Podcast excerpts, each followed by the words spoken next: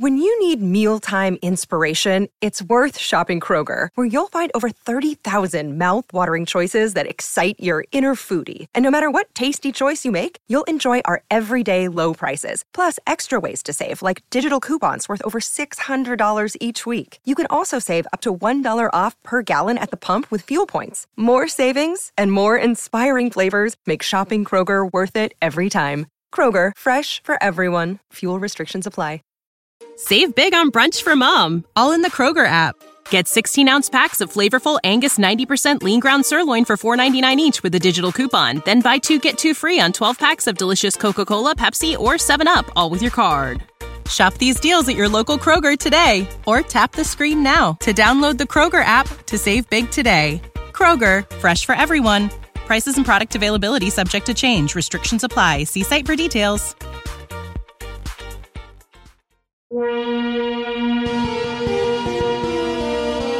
This is Wheel Bearings. I'm Dan Roth. And I'm Sam Abuelsamid. So, Sam, you've been getting around lately. Yeah, I uh, walked about 25, 26 miles over the course of three days in Las Vegas, um, my least favorite place in the entire world. you have not been to Atlantic City lately, have you? Uh, no, and uh, hopefully I never will. I hated Atlantic City. So anyway, probably for many of the same reasons I hate Las Vegas. Pretty much, Vegas is actually probably better, but we're not going to go devolve into that uh, right now. But you also have made some appearances. I heard you on uh, NPR on my morning commute. Um, yeah, I was chatting with Tracy Samilton from uh, Michigan Radio about uh, Ford's uh, big C-V2X announcement on Monday. Yep, and also you appeared on uh, TWiT.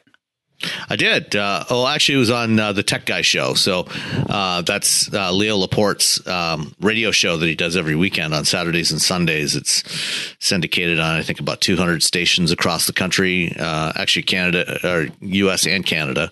Um, and, uh, yeah, it's a three hour show. And he, he has some segments with various people who have some expertise in various areas like home theater and photography and, um, uh, travel technology, and uh, Leo invited me to join him on there to talk about auto tech. So I'll be doing that every Sunday uh, at 11:30 uh, a.m. Pacific, roughly, uh, and then the, the show is also available as a podcast as well, so you can download it later. All right. Well, we should try to post a link in the show notes to where people could try to find that if they're uh, we'll do that. getting more Sam. Yeah. yeah, about another 10 minutes a week or so, you know, which is probably about all most people can handle of me. Uh, don't sell yourself short. uh, but anyway, this I don't know. Week, I think maybe we oversell ourselves sometimes, but we're supposed to do that. You know, yeah. I like, I come by it honestly. It's, it's just my job. Um, this week we've got competitors actually in the uh, various uh, the the two different driveways or garages or fleets or whatever you want to call it. But you're driving the BMW X1 and I'm driving the Volvo XC40. So why don't you go first? Okay, so yeah, um, just before I headed off to uh, to Las Vegas to uh, spend some time in the desert, I uh, spent some time driving the BMW X1 uh, xDrive28i, uh, which is not you know among the shorter uh, names that BMW has in its lineup. relatively speaking. Uh, but yeah, so this is BMW's smallest sport activity vehicle, as they like to call it, or a crossover, as most of the rest of the world calls it. Uh, it shares its platform it's it's the same front wheel drive platform that's used uh, for the X2 as well as for the Mini uh, Clubman. No, not the Clubman, or maybe it is the uh, Clubman, but I also the Countryman. Clubman. Uh, you know, uh, I get confused. It's also used for the Countryman. I don't know if the Clubman is on the same I think platform it is. I, or a smaller I, one. I think it's both. any anyway, it's a front anyway, wheel drive BMW. Yeah, yeah it's it's uh, well, this one was all wheel drive, so you can get it as as front wheel drive. Uh, so it's a transverse engine, um, front you know front drive or all wheel drive. This, the one I drove was all wheel drive. Um, for the U.S. market, at least, it's only available with a two liter turbo four cylinder. Uh, which is uh, the same engine that's offered in the Mini Countryman. Uh, and it puts out 228 horsepower, 258 foot pounds of torque. And uh, it's it's quite a nice engine. You know, I've, I, you know, I've, I've driven variations of this engine in a number of different BMW and Mini vehicles now, and, and quite like it. You know, it's got uh, it's got kind of a snarly exhaust sound, um, surprisingly so. Um, and you know, for a small premium crossover, it, it's it's quite nice. You know, it's it's got decent number of features in there. Um, you know, it's got BMW as usual iDrive, uh, a relatively small um, screen on top of the dash, you know, in, in the current fashion. I think it's a six inch display, if I'm not mistaken. Um, it has support for Apple CarPlay if you decide to pay BMW's subscription fee, but uh, BMW does not do Android Auto, unfortunately. Um, the you know the vehicle itself is you know it's it's on the it's definitely a, a compact, um, you know perhaps even a subcompact. Uh, so you know when you when you get in, you know it does feel fairly snug. You know it doesn't you know, it doesn't feel like a big massive SUV at all. Um, you know it you know, in most respects, it does feel more premium than a, a typical um, mini uh, variant of the same platform would. Um, but it doesn't really feel any bigger. Um, and and in some in some respects, it almost felt a little tighter than the last Countryman I drove. So, you know, it, doesn't have a huge amount of shoulder room. You know, it's fairly snug in the shoulders.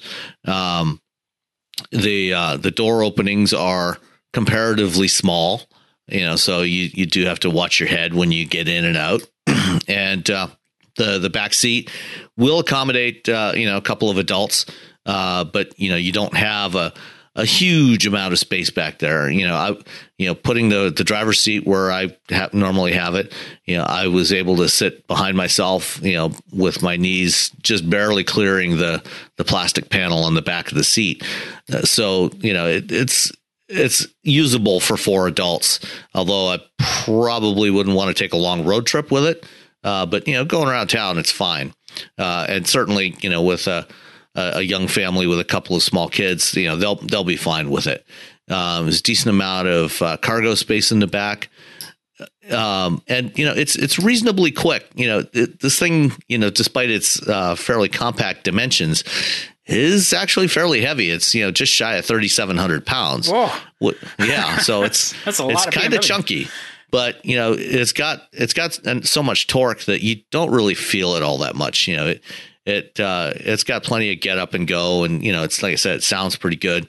Um, you know, in general, it drives pretty well. You know, it's got um, for you know for what is nominally a front front wheel drive vehicle it's got decent steering feel to it. Um, you know, better so better than you know some of the recent rear wheel drive BMWs, I think. Um, and you know, it's it's a decently fun car to drive. Although, um, you know, it's it's not inexpensive. You know, it starts the front wheel drive one starts at about thirty five grand.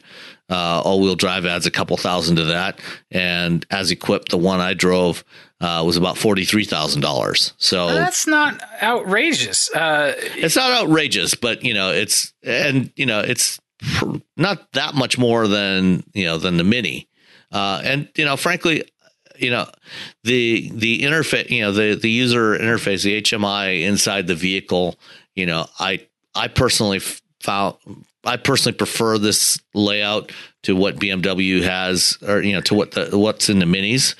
Um, and uh, it's uh, it's it's you know it's fine. You know it, it's it's typical modern BMW. Yeah. Uh, you know it doesn't have the funkiness of a BMW or a Mini interface with all the toggle switches, and you know I, I personally find the the Mini interface to be somewhat more confusing than uh, you know than it needs to be. Just more more for the sake of style than functionality. yeah, it's definitely the mini stuff gets tiresome. I noticed the same thing when I tried the X2 a while back. I really liked the way it drove. I liked the interface. Um, and I thought it was a really nice sort of premium compact crossover. I don't know how much daylight there is between the X1 and the X2. They seem to be pretty much the same thing. Um, and I did think that the Mini on the same basic hardware was a much better deal, but you have to put up with the Mini stuff. And, and that may not be your thing. So if you want something that's a little bit more conservatively styled, a little bit more, I don't know, uh, grown up in some ways, then you're going to have to go with the BMW. So, you know, the X1 at 43 made a much, makes a much better case for itself than the X2 did at like 50 something, which is what I, what what it cost the one that I drove. So yeah, and you know the X2 is you know because it's got the uh, uh, even numbering on it, you know, means it's supposed to be more of the coupe like variant of the X1, you know, much as the 4 series is to the 3 and the 6 to the 5 and so on. Um, you know, I, I think, you know, anything above the mid 40s for for a car like this, you know, is probably too much, but you know, it, in this price range, you know, for a premium vehicle of this type, it, it's probably okay.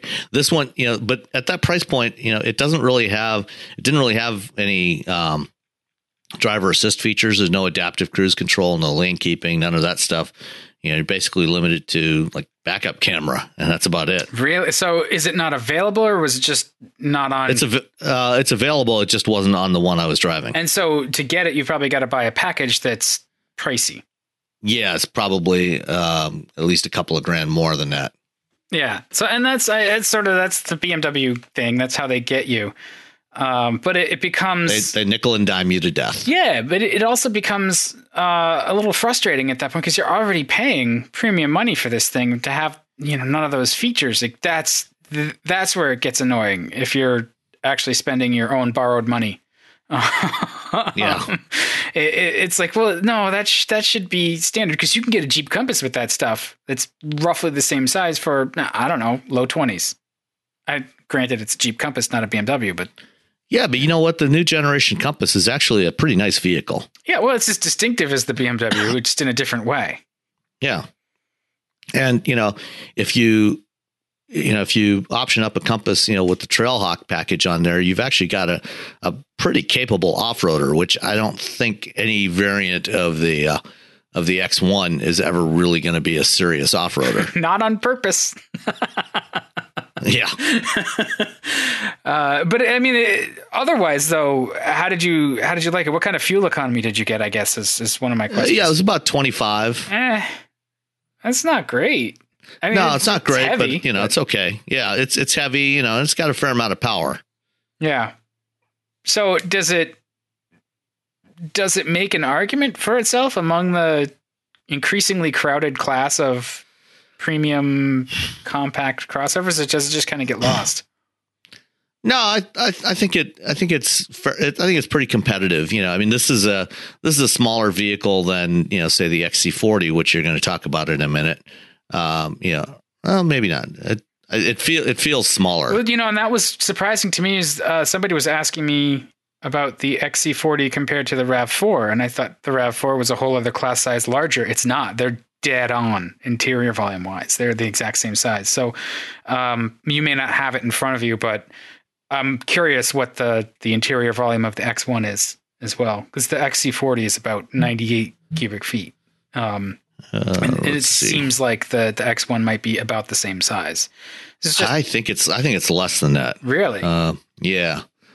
Let me uh, let's go to fueleconomy.gov where they have yeah. such stats that are readily comparable. They usually do. Yeah, and it's it's interesting just to see how that impression of the RAV4 being bigger uh, you know, I don't know where. It certainly seem the Rav the Rav certainly seems bigger on the outside. Yeah, well, I'm used to be able to get a three row. Maybe that's what my impression is like a holdover that it was. I don't. I, I can't imagine that they've shrunk it. that seems no they, to me. They, def- they, definitely have not done that.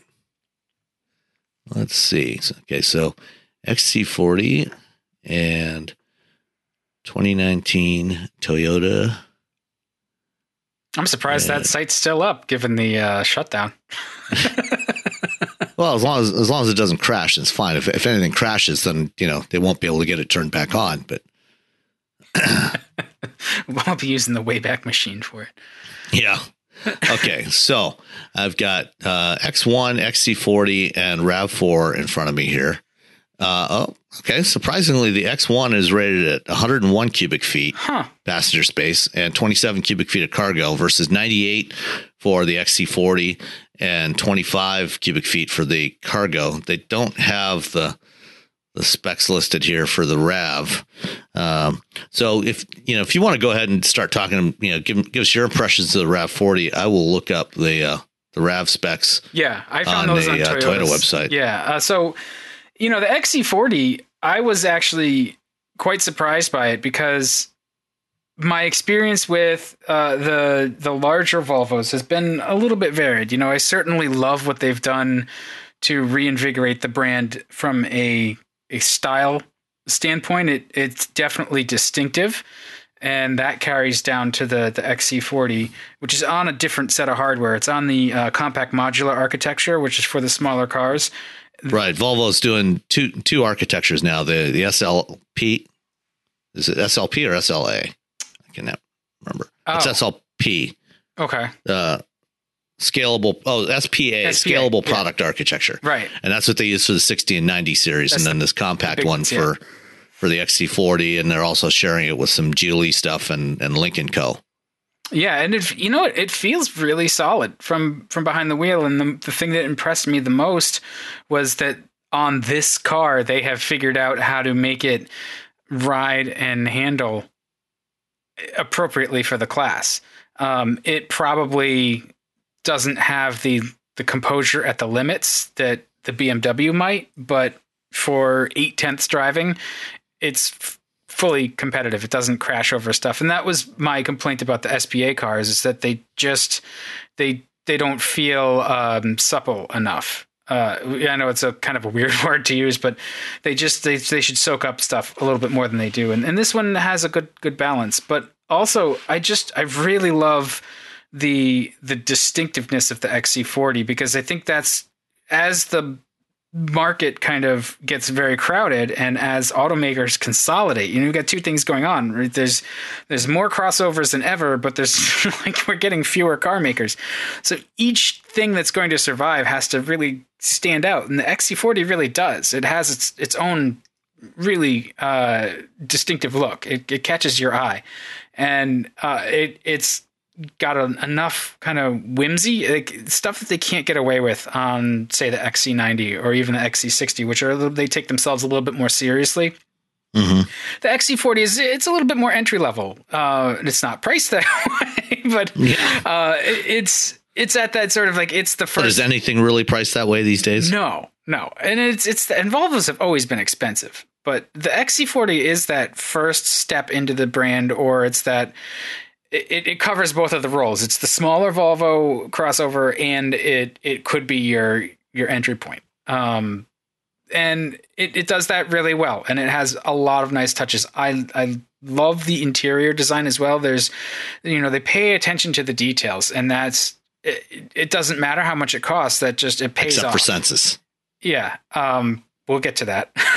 uh, I love you know just the, the shapes and the themes that they've used. The there's you know lovely metal trim and the oblong vents. You know that stuff looks mm-hmm. like it could have been lifted from a, a 164 back in like 1969. It's just it's lovely, uh, and they've even you know Sensus has been well integrated into the design and flow of the dashboard. That tablet screen is is you know it has a prominent place. It's not way down on the console. Uh, you know it's up there like convention is now, but it also doesn't look quite as tacked on. It looks more integrated, which is is right. nice.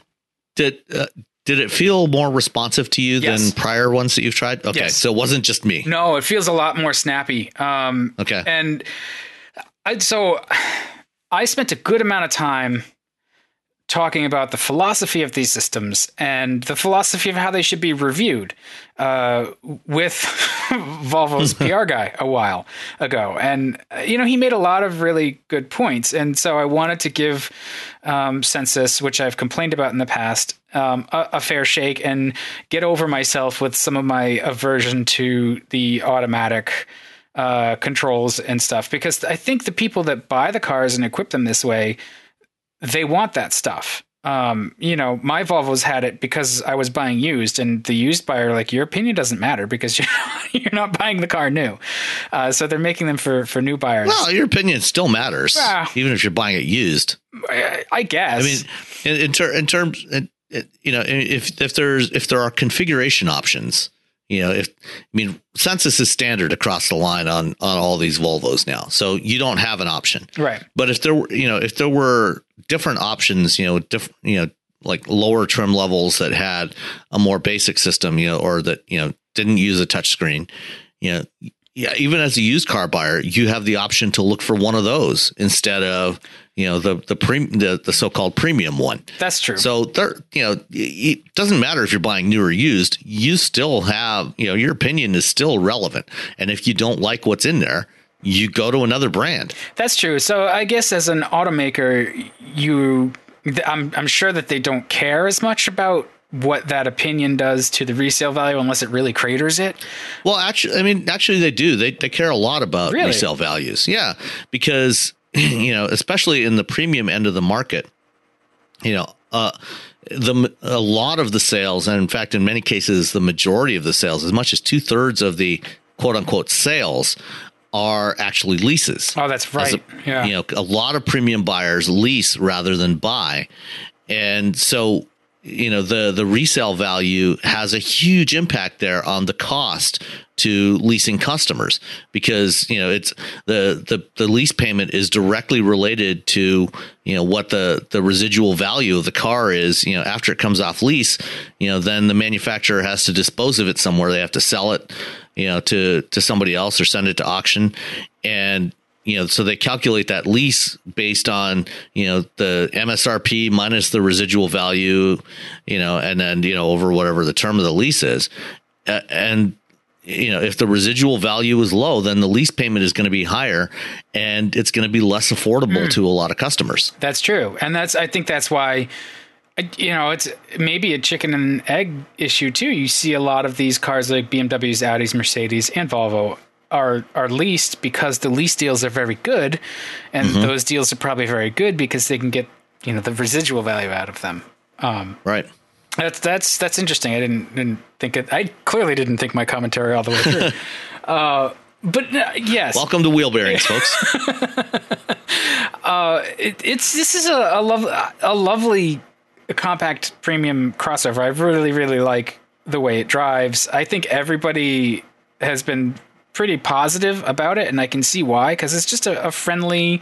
Uh, Volvo like vehicle. You know, they got the character right. And uh, I don't know that I could jump into uh, an SPA Volvo. I don't know that I would be happy buying an XC90 or an XC60 or an S90, even as a longtime Volvo owner and enthusiast. Uh, those cars. what about the what about the 60 series models? I haven't tried one yet. Um, Okay. But I'm assuming that they're they're also SPA based, so it'd be a lot. they yeah, they are, but they're they're, you know, a little more modestly sized. Yeah.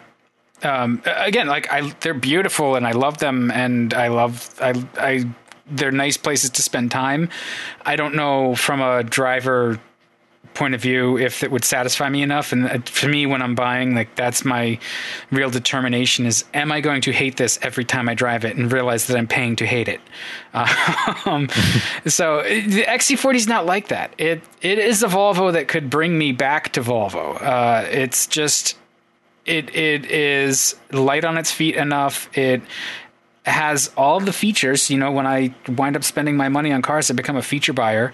Um, so it has the automatic climate control and um, all of the uh, the the uh, what do they call it now? Intella IntelliAssist, the the the pilot assist stuff. Um, Oh yeah, pilot assist. which I was using. A- ADAS, ADAS stuff. yeah, uh, all the ADAS stuff. Dri- advanced driver assist. and I was using that last night. I actually I I said, you know what, I'm going to be the the typical non type A driver of this car. So I I set the climate control on like auto. I was like, you do your thing, make it 70 degrees in here. And uh, I got in and I pointed it at home and I turned on pilot assist and like let it you know do its thing all the way down uh, sort of stop and go and then onto the highway and so it was it was doing the lane keeping stuff kind of yeah i have to keep a hand on the wheel but other than that once you sort of let go a little bit um, it, it works really well and so I, I think that they've they've nailed that kind of stuff down i think pilot assist could use a little bit more sort of um I don't. I don't want to. I'm not like a little more delicacy in the the steering. It, it gets kind of like we're gonna turn the wheel, and then we're gonna turn the wheel, and then we're gonna turn the wheel. you know, it's, Yeah. it's kind of notchy, but I think they're mean, all it- like that. it has it has gotten a lot better. It's certainly, you know, the control may not be as smooth as smooth and refined as you'd like, but in terms of its ability, excuse me, to actually uh, see and track the lane and um, you know stay you know stay centered in the lane even you know when you're going you know 70 miles an hour on the highway you know on a on, you know through those curves where you know previously the especially the 90 series and to a, a lesser degree the XC60 I haven't driven the S or V60 yet but the the XC60 um, you know would tend to drift outwards as you're going through those curves if you, you know if you weren't putting much steering input in the XC40 really has an ability to just keep tracking the the curves and and stay where you expect it to be. Yeah, it's a little uncanny. It took me a little bit to get used to that because it does it it it doesn't hit other cars obviously, but it you know, it gets a little closer to one side than the other than I'd prefer sometimes, and it's just it it's got it, it has it under control. But you know, it's it's like when you're driving when you're riding with somebody else driving, and that's it takes a little bit of of sort of readjusting yourself to that. But as uh, you know, I, I had a I was basically on a phone call for the whole ride back, and so I didn't pay as much attention. I, I was purposely distracting myself. Bad boy. No, I was doing it on purpose um, to see how it would do. It still doesn't make it any better. I mean, You're I was paying attention. To ten, like I was, anyway. I wasn't reading my phone, uh, but it it uh, it does really well, and I I think that they have made a, a, winner of a product there. I I really really really like the XC40. I love that you can get it with um, color, like two tone on the outside and bright that, That is that is a trend I do like in a yeah. lot of the newer vehicles. Is you know bringing back some two you know some deliberate two tone stuff, unlike you know a certain manufacturer that will remain unnamed. um, you know, you know ha- having you know like contrasting roof colors. You know, I mean this is something that kind of started with Mini you know, when they revived Mini, you know, in the early part of this century, um, you know, they all they always offered, you know, contrasting or different roof colors relative to the body. But you know, the way Volvo and, and Nissan and, and several other manufacturers are doing it now, I think I think it you know it add it adds more character to the cars.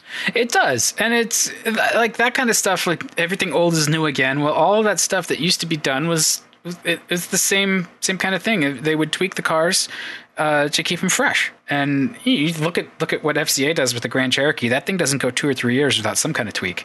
Um, and it's not necessarily a big tweak, but it, it gets gets adjustments, uh, and that keeps it somewhat fresh and keeps people you know, sort of looking at something that's a little bit new, and you can tell that it's new. Um, and I also with the ADAS stuff in the Volvo, I really like how they've uh, they've erred on the side of caution because that's you know safety is Volvo's thing, uh, the the system will back off when it comes to when it notices other cars trying to merge, or if they're in a situation where you know they've got an exit ramp and you you continue straight.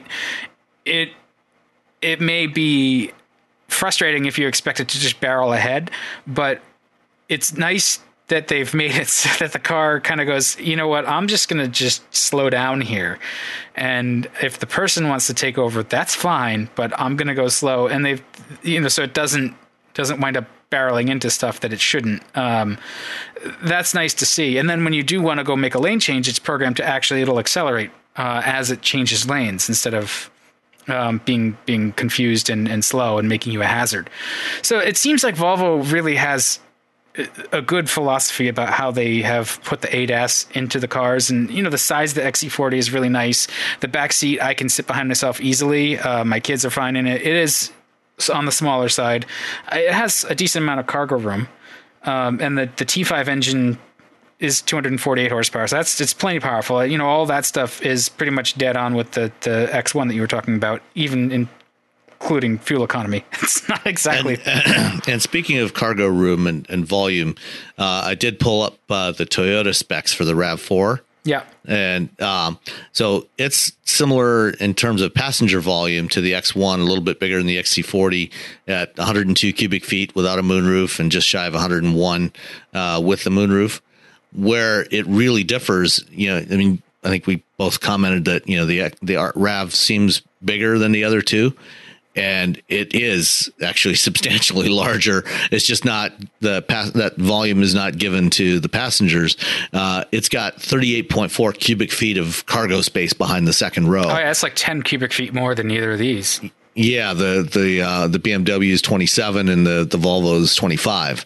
So it's you know it's got a lot more cargo space back there. Yeah, and so as a family vehicle, the Rav probably makes more sense on a variety of levels. But if you're doing or for like you know if you need a second car or just something smaller or whatever, the the Volvo makes makes some sense. You, you, will find that you use up all of that cargo volume pretty quick. That's not a ton of, yeah. of space. Um, but if it's the second car, again, like you know, it, we, we but you know, it's it's also it's also a lot more cargo space than you get in a sedan. Oh yeah, sedans in this size class are kind of useless. Uh, so I I kind of like that crossovers are popular. At least they're useful.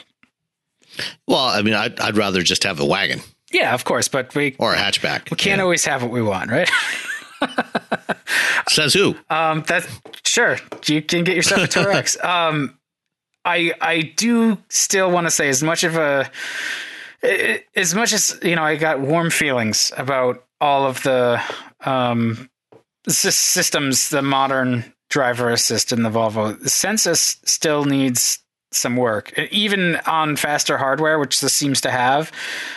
the The disappointing thing is that there's the layout, the menu layout is is uh, confusing, and I understand that um, once you get it all set, you're not going to fiddle with it as much. And the voice commands do work. And I was using voice commands to place calls and switch audio sources and that kind of thing. So that's there and that works really well. Um, so you have to retrain yourself to some of that, which will happen as as an owner. But what they're never going to get around is the fact that this version of Sensus, it's got too much on the screen. The touch targets are too small, and that is really hazardous when you're driving. And so you can say yes, the ADAS stuff mitigates that, but you're you're introducing cognitive load and distraction just yeah. for simple and, stuff. You know, th- things like uh, especially the, the, climate control. Yeah, I mean, you've got a climate screen. control should not be in the touchscreen. No, and if it is, make it the only thing that's in the touchscreen. Like make it big, yeah. or, you know? or or give yeah, give it a dedicated space that never moves. Um, yeah, so you're not jumping back and forth between uh, between different modes. Yeah, so that's that criticism is not going to go away until they fundamentally change the way they, they do that. The UI is is not good. The menu structure it makes sense when you have it explained to you, but it's it's one of those things that you still just need to really spend time with. And even after you spend time with it it's just it's there's a lot of clicking that's not necessary. It's not a fine-tuned user interface. Um, so yeah you'll get used to it as an owner but i don't think you should have to. But the rest of the car is great and i would put up with that. Because and it, it's not cheap either. It's no just, I, I i agree with you. I mean well i think you know given you know the equipment level you know what's included you know because if you compare you know if you compare the um you know the price with what you get in there uh you know it's not cheap but you know compare it to the BMW you're actually you're getting a lot of those ADAS features and other things included at actually at, you know I think a lower price point than what I you know when I had the the XC40 a while back you know it had a lot of that stuff in there at a lower price than the, the BMW X1 um, so you know I think in its segment I think it's actually a pretty decent value. I think it probably is. Uh, this one was a little bit impressively expensive at forty six thousand dollars but it has everything. You know, it has it has navigation, which the BMW charges you extra for. It has a panoramic moonroof. It has you know all the heated goodies for the cold weather package. It um, there's there's really there's there's nothing else to really want here. It has a Harman audio system, so it's it's got the upgrade there. Uh, you know, they the only thing it doesn't have that I thought it might because it's it it's in that price range is the the crystal shifter, but I don't think they even offer that in the XC40. And I mean, you know, who really I, needs that? So good on Volvo for doing things the Volvo way. I don't like the Volvo way when it comes to shifters. It requires wasted motion. You got to bump it to, yeah. you know, it puts it in neutral and then you got to put it in the gear. I don't, I don't like that. Yeah, that I, I, I think you know when I first experienced that on the XC90 plug-in hybrid, um, you know, I didn't like it there, and I still don't like that approach. Uh, you know, there should be you know maybe a separate button or you know some some separate position that is just dedicated to neutral. You know now you know when you go from the the center, central position you tap it for either forward or back one time it goes into neutral and then you have to tap it again in the same direction if you want to go to drive or reverse. Right and i think i think the rationale is that that again is done that way for safety um, so you don't inadvertently select the wrong gear with a bump. Uh, the safest thing is going to do is go I neutral. I don't buy that. I, I, I can because, I can I can understand the point. Know, I don't like it functionally. Well, you know what I I I have to disagree because you know I I don't think I don't think it actually is safer because if you forget and only tap it one time, you know now you're in reverse and the you know if you take your foot off the brake pedal, the car could end could start rolling away, uh, which is what happened to me in the XC90. You know the first time I did it, and you know, I mean, that's that's exactly the sort of thing that killed um, uh, actor uh, Anton Yelchin uh, a couple of years ago when his he, his Jeep Grand Cherokee, you know, it had a similar kind of thing, and he you know he inadvertently put it into into neutral instead of park, and you know he got out to get you know check his mailbox, and yeah. the car rolled over him and killed him. Yeah, I, I mean, I wish that there were standardized controls for all things. Um, I think that would solve a lot of confusion. Uh, and until then, we're going to have companies trying to do it because they want to leave their unique mark on things, or they, you know, philosophically think it's safer, or the research says it's safer, or whatever. So, I don't know. I just I, yeah, I mean, I, I think a, a, lot of it is you know trying to create a distinct user experience that separates your brand from from other brands, and you know we uh, when I while I was at CES this week, I had uh, dinner with some some folks from a company based in Seattle uh, and some other analysts, and you know we had a, a long a long discussion about um, uh, you know about you know brand you know. Different brand, you know, branding, you know, whether companies, you know, whether automaker, you know, why automakers want to have a distinctive look or distinctive branding for a lot of this interior experience stuff. Yeah, and I think part of you know the thing that I brought up is that you know for for us you know reviewing vehicles it becomes more and more of a challenge to review vehicles because in so many functional ways you know almost all new vehicles have actually gotten so good you know i mean they tend to be pretty reliable they you know everything generally tends to work and you know as a result you know they become as as they become better and better, they become more and more alike, and you know they start to become almost commodities. Yeah. And so, how do you you know how do you distinguish? And especially you know as you start to electrify, you know it's harder you know with an electric powertrain or a hybrid powertrain to make your car feel fundamentally different from your competitor's car. And so, how you know how how does a how does BMW make their car feel different to the customer and create a different user experience for the customer than for Volvo or Audi or BMW or you know Ford or General you know Chevrolet for that matter you know and the this is one of the kind of the few remaining areas where they feel like they can make a difference and unfortunately you know I think in some cases it's being different just for the sake of being different as opposed to necessarily being better. Yeah, and that's something that that will screw you in the end. You know, we when we design stuff like landing pages at the day job, um, our goal is uh, not to look pretty. It it it is to convert, and so it, like you kind of have to have that rationale when you're designing a, a, any user interface, which an automotive interior, you know, especially for a driver, that's that's a user interface. So you have to you, like, you have to try to remove friction. That's what we talk about. Is like let's remove the friction from you know the person doing the thing we want them to do. And so in a car, you've got to remove friction from the person being able to do the thing they want to do because that's such a critical environment. You know, you've got 4,000 pounds of metal. You could be hurtling down the freeway at 70 miles an hour. Uh, you you don't want it to be hard for them to do the thing they want or need to be able to do. I can't tell you the amount of times where I've been stopped in traffic on the highway because you know you get rush hour gridlock, and you, it's so nerve wracking when you're the last car in line. You know you've just slowed down, and you're looking in your mirror, and you're like, I hope those people behind me see me and you see somebody closing fast and you start looking around for the the hazard flasher button and it's not in the same place on every car and so you mm-hmm. get like well yeah i mean that in some respects that's almost a problem that is um, you know, distinct to to people like you and I and, and a lot of our colleagues, you know, in the the media side, you know, who are jumping in and out of different cars every week. You know, most people, you know, drive the same car for a year, two, three, ten years at a time. And so, you know, you do become accustomed to things like, you know, where the controls are. And, you know, so you're not going to be looking for the hazard flasher or, you know, or other, other controls, you know, after the first week or two. Maybe. Yeah. I mean, that, that that's fair. Yeah. We, we do have, we do have kind of a first world problem there. We do. All right.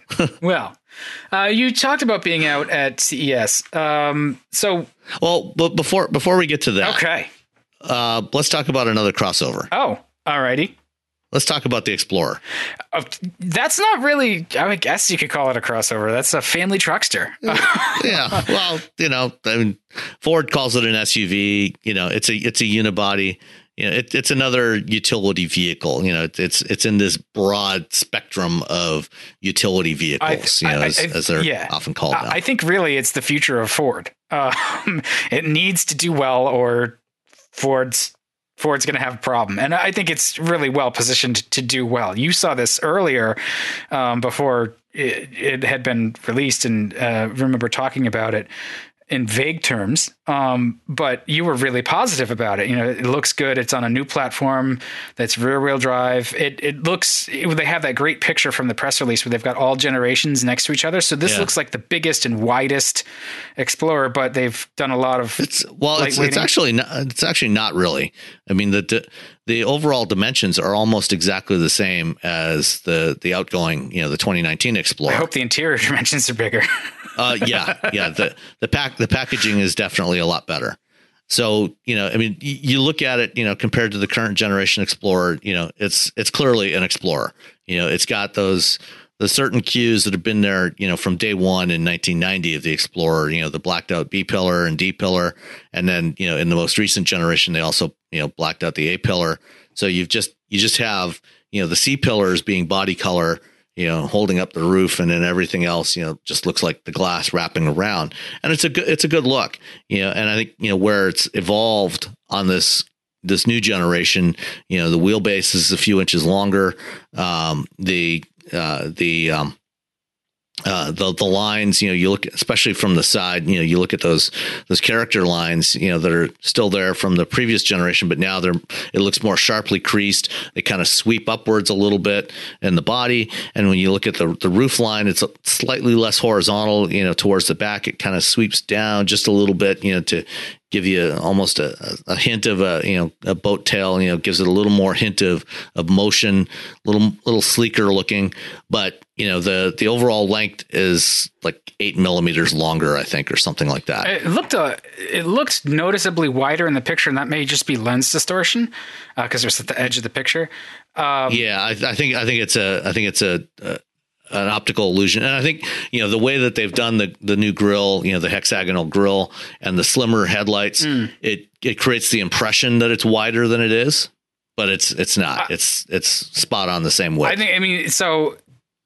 clearly Ford didn't think, and I, I don't think they're wrong with this. Ford didn't think there was too much wrong with the design of their their outgoing Explorer because there's a lot of similarity there on the new one, but the proportions are a lot better on yes, the new car. Absolutely, it, it just it it does. It looks a lot better. It just it looks more premium, which I think is what they were going for. It just mm-hmm. it has a certain presence at the curb, um, which is nice. And they've they've you know it's an important car for them. They've they've given it a new engine. There's a three liter EcoBoost that I think is um, uh, the, available for the first. I don't. That's not in the Lincoln, is it? That's only available in the Explorer.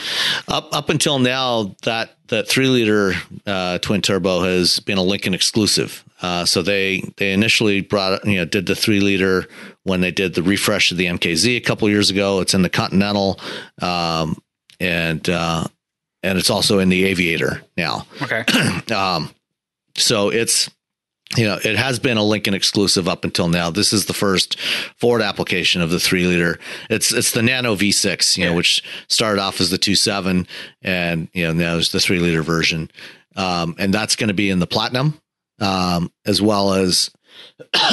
actually, I can't talk about the other one yet. Um, well, so the lineup now they've got they've got like the base model, the XLT, the limited, the limited hybrid. That's an important one. Uh, mm-hmm. the ST, which is also important to folks like us, and then the platinum. So like that that's quite a range. That's a that's a lot of different vehicles. And what this makes me initially think is there are a lot of reasons why we didn't buy an Explorer when we were we were buying, and this erases a lot of those reasons. It's on a rear wheel drive platform now, so to me, I like the dynamics of of those uh, platform is better. It's more space efficient, which was a big problem for me in the last Explorer. I just, uh, you know, I was looking around like, there's a lot of metal here. Why there yeah. no space? Um, and you know, they did the best they could with what they had, and so I'm not not knocking it, but it's just, you know, I, I think that uh, this is a very important update. It's been long in coming, um, and it, the, yeah, I mean the current current Explorer's been out there for eight years now. Yeah, um, it, it, and the the base model, what is it? It it comes with the 2.3 liter EcoBoost. Um, yep. So basically, the same engine as the base engine in the Mustang. So that should be relatively efficient in something this large. I know that they've they've done some work to to bring some weight off of it. Yeah, it's about 200 pounds lighter now. Um, and it's got you know it's got the latest Ford tech, so that should be decent. Um, Ford's been at it about half as long as BMW with the Sync and Sync Three, which was MyFord Touch, and yeah. Um, so uh, that's getting more and more refined. So uh, hopefully it's better. I still don't like the placement of the screen in the interior. You don't you don't like the the dash top placement? Hate it. Why? Because it breaks up the lines. That's a, especially in the pictures well, they use yeah, from maybe, the. I guess I guess from from an aesthetic standpoint, I, I can see that. It, yeah, it, it, so the pictures they used of the interior for the the press reveal, the press release, are all the platinum interior, and that that's a mm-hmm. just it looks so great in pictures. And you've got all these horizontal elements because they have the space to work with, and those themes work really nice. And then you've got like, oh, somebody left their iPad here. it's yeah. just like sitting. Yeah, there. the yeah the the platinum is the only one that gets that 10 inch portrait layout uh, display. All the others get uh, an eight inch landscape display. Okay, that's probably so better. It's, yeah, no, it's it's I, I think I think it is better. Um, you know, but and from a functional standpoint, I do like the approach of having the the screen, you know, sitting up on top of the dash because it is closer to your line of sight. So you're not you're not looking away from the road so much, you know, to to get a quick glance at what's there, you know, for navigation or anything else. All right, I won't complain with that. Um, I will complain. It looks like the icons and stuff, the touch targets, like we were just talking about with Sync, are too small. But it looks like smartly they've pulled the um, uh, the HVAC and stuff out um, to physical buttons, and it's got you know it's got a. Does it have a push button shifter, or what's the Ford? Uh, it's got a rotary shifter. Okay.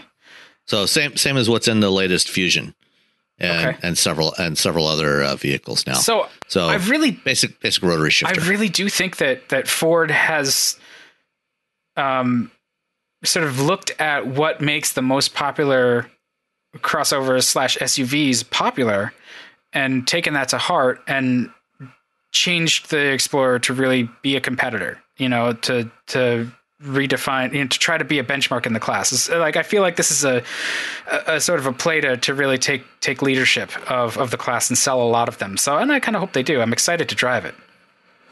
Yeah, I mean, you know, they, to date, you know, since the original Explorer debuted in 1990 or 91, whatever it was, um, you know, it's they claim it's been the best selling SUV of all time, uh, like 7.7 million units, and you know they expect those strong sales to continue with this new one when it you know when it goes on sale this summer. Um, you know the I think that you know there's there's a lot to like about this one. Um, you know, it's on that like you say, it's on that same platform, that same uh, unibody rear drive platform as the uh, Aviator that debuted at the LA Auto Show.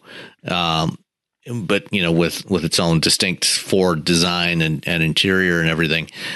The you know, getting a look at it last week, you know it's definitely got more interior room. It's got better visibility out of it. The the pillars are definitely slimmer than those those thick columns that were in the uh, the current generation explorer which you know could be kind of hard to see around especially the a pillars. Um, and you know now you know in addition to the um, the 2.3 liter base engine you've got there's going to be a hybrid version. Um, you know they as with all of their new platforms you know ford uh, and most manufacturers are doing what we call package protecting for electrification. So they're designing in spaces to package batteries in there. So you know in this one uh, you know unlike previous generation Ford hybrid vehicles, the battery doesn't take up any space in the cargo compartment because, well, it's frankly, it's not in there. It's it sits under the under the uh, um, right hand second row passenger seat, and uh, you know we. We won't won't be able to uh, talk about specs for that yet until next week. Um, they're going to reveal they're going to reveal more of those details on Monday at the Detroit Auto Show. But uh, you know it it, it should do. I think it should do really well. And the base price is only going up by like four hundred dollars, and they're adding a lot of features to this. You know, they they're going to have things like their Copilot 360 package as standard equipment, so you get you know cross traffic alert and blind spot monitoring is standard.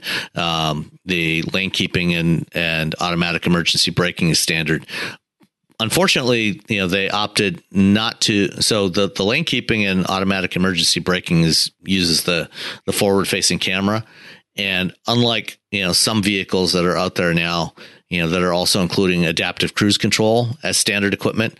Um, you know, like for example, the Toyota Camry and and uh, Honda Accord and the the 2019 Civic and and many other cars that you know are considerably more affordable. The you know Ford is still charging a, an extra premium for if you want the radar and the adaptive cruise control and you know the additional functionality that comes with that.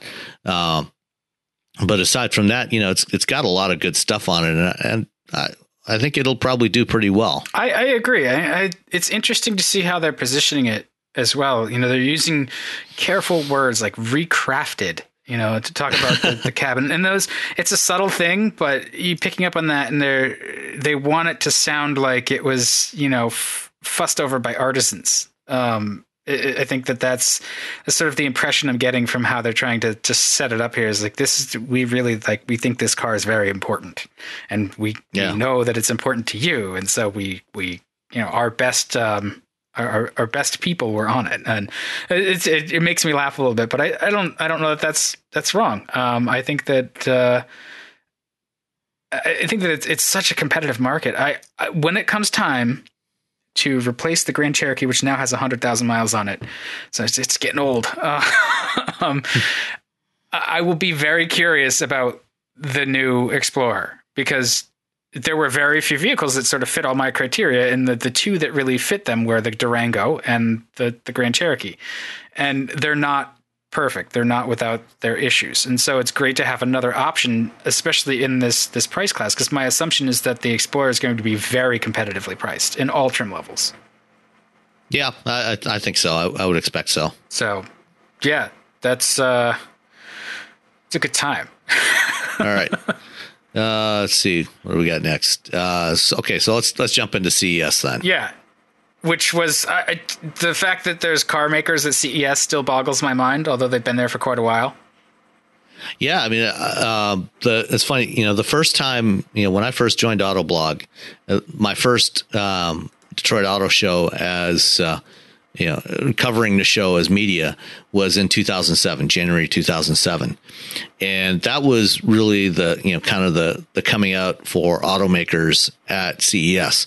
Um, you know, Ford, uh, Ford's Mark Fields took the stage during a Microsoft keynote. So Ford didn't, you know, that year Ford didn't actually have their own keynote, but they came, Fields was on stage with Bill Gates at, during the Microsoft right, keynote to announce Sync. Yeah. yeah. So that was the original announcement of Sync. And then the following year, which was the first time I went to CES, was at um, uh, G, that was when GM had their first big presence there, and that was when they did their the demos of the uh, autonomous Chevy Tahoe that won the DARPA Urban Challenge, and uh, Rick Wagoner did actually did a keynote that year, um, and you know talked about all kinds of stuff. Where did where did and he then, go? By the way, Rick Wagoner. Yeah. Uh, I think he's on a couple of corporate boards now. I mean, you know, he was he was fired from GM during the bankruptcy in 2009. Yeah, I remember that, but I haven't heard of him. Haven't heard from him since. And he was a yeah. he was a sharp guy. He's been fairly yeah. He's been fairly quiet since then. Yeah, well, counting his money. yeah.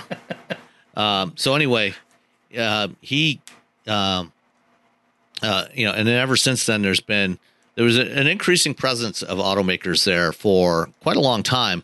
Although in the last couple of years, you know, some automakers have kind of had a you know somewhat reduced presence. Like for the last two years, GM has not had a booth. They have not had an official presence at CES at all. The last time they did was in 2016 when they first uh, kind of showed the production version of the Chevy Bolt and did some demo rides in the parking lot there.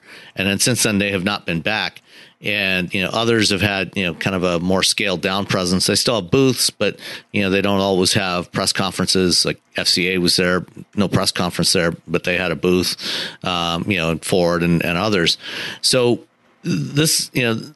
Um, what what it's cha- shifted into the last couple years has been a lot more presence of suppliers there you know big suppliers like Bosch and Denso and Aptiv and and many others and you know they're showing off a lot of the technologies that are enablers for automated driving.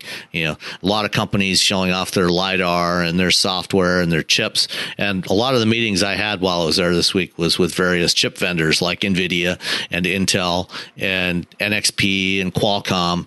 You know and every you know everybody wants a piece of the the pie, you know, for selling the processors that are going to be needed for automated driving. And they're, you know, what they're also increasingly doing is bundling in s- stacks of software, you know, to help the companies that want to use their chips, you know, get started, you know, get up and running more quickly. Especially Nvidia, you know, they announced their their Drive Autopilot package, which they labeled as, um, you know, the first complete turnkey, you know, level two plus automated driving solution, and it, it's I wouldn't. I think turnkey is a little bit you know, over overstating the case.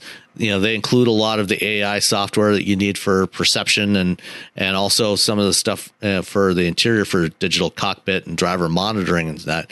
But you still have to add a whole lot of software on top of that, uh, as well as actually take the NVIDIA Xavier chip and put it onto a board and you know package it you know to put it into a car. And that's what continental and zf both announced this week was um, you know their turnkey level two plus uh, packages that they're offering to to uh, to automakers starting next year uh, that use all the nvidia hardware and software so, uh, you know that that was a big that's a big part of what CES is now from an automotive perspective. It's it's weird because it's a consumer electronics show. You wouldn't think that they, they would be there trying to sell their their solutions like some kind of trade show. Yeah, I mean you you I was thinking about this yesterday on the plane flying home, and I think you know to if it was if if they were only looking at automotive then yes, it would make more sense for them to be doing this stuff, showing this stuff at some place like the SAE World Congress or any any number of automated driving conferences that happen throughout the year now. Um, but one of the the things about what they're doing is you know a lot of a lot of the the chips that they're that they're pushing for this stuff are things that are being repurposed from other applications as well. And you know, so there's there's a lot of commonality between what's happening here and a lot of the um, the consumer electronics stuff, like especially with with Qualcomm as an example. You know, a few weeks ago they announced their Snapdragon 855 chip, which is going to be the the core of most of the flagship Android phones that come out in 2019. But they, you know, at CES they announced, you know, their third generation automotive chip, which is a, a, derivative of that, you know, and is using a lot of the same uh, internal components and you know a, a, lot of the software pieces for that stuff. And you know they're they're also looking at you know where can we target you know some of these same um, uh, you know some of the same things we're doing for other non-automotive applications, especially like the lidar guys. You know, they're you know for lidar, you know, using it for automated driving, but you know, there's also applications for lidar, especially for security stuff. You know, for you know, in in conjunction with cameras, you know, having lidar scanning around an area, you know, for surveillance. Uh, you know, like Quanergy Systems, you know, which is a, a lidar vendor. You know, um, a lot of their business right now is actually you know in um, uh, you know in security, and you know they're they've been promoting you know their involvement with you know some of the, you know some of the surveillance along you know some of the the border fence um, along the the southern border you know to detect you know when there's people approaching you know a fence or a wall you know or, or you know and, and any other kind of surveillance and security application and the same thing goes for some you know many of the other vendors as well like Velodyne and and others so that's I think that's kind of the main reason why you know they're going to CES, you know, because they're they're showing it. You know, the the the big, you know, the thing they make the most noise about probably is the you know the autom- the autonomous driving stuff, but they're also looking at it. You know, looking at how can we get more scale by using these the same these same systems for other applications.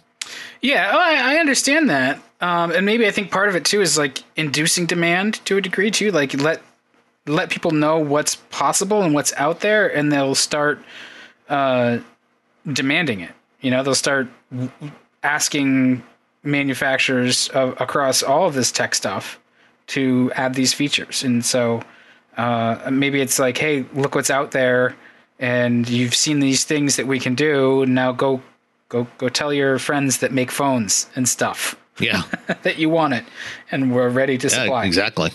That, that's it's just interesting. So, what else did you see at C at CES? Uh, let's see. Uh, uh, Nissan um, unveiled uh, an updated version of the Leaf called the Leaf Plus, wait, wait. or in, in a thirty something thousand dollar, two hundred mile electric car. Yeah, imagine that. Oh, and you know what? You can actually buy Today. one, or you will be able to in a couple yeah, of months. Okay. Yeah. Oh, a couple of months. Yeah, they got to get through production hell. Yeah. So. I'm sorry. Yeah. like flipping a switch. Um, so let's talk about the Leaf uh, Plus, though. What what differentiates it from the Leaf? Um, well, it's got uh, some nice blue accents on the uh, front and rear Those fascia, which is which is cool. Yes, absolutely. Um, I mean, vi- visually, that's about the only thing that actually distinguishes it is, is these blue accents that they put on the, the front and rear. Um, you know, most of the, the, important stuff is stuff you're not actually going to see, um, which you know the one other thing you will see is in the interior, the Leaf Plus uh, gets a larger um, eight inch uh, screen, eight inch display, uh, which hopefully is a better quality display than the one in the current Leaf, which it's kind of not very good. Um, but they you know they didn't have it turned on on the the car we saw there so i can't really judge. Plus it wasn't outside during the daylight which is where the current one really suffers. But um, the the important stuff is under the hood and under the floor. So the the leaf that you can buy right now uh, has a 40 kilowatt hour battery pack and a um, uh, 150 mile range driving range and a 150 horsepower, I guess actually like 147 horsepower electric motor. So for the Leaf Plus, or in other markets outside of North America, it's called the Leaf E Plus.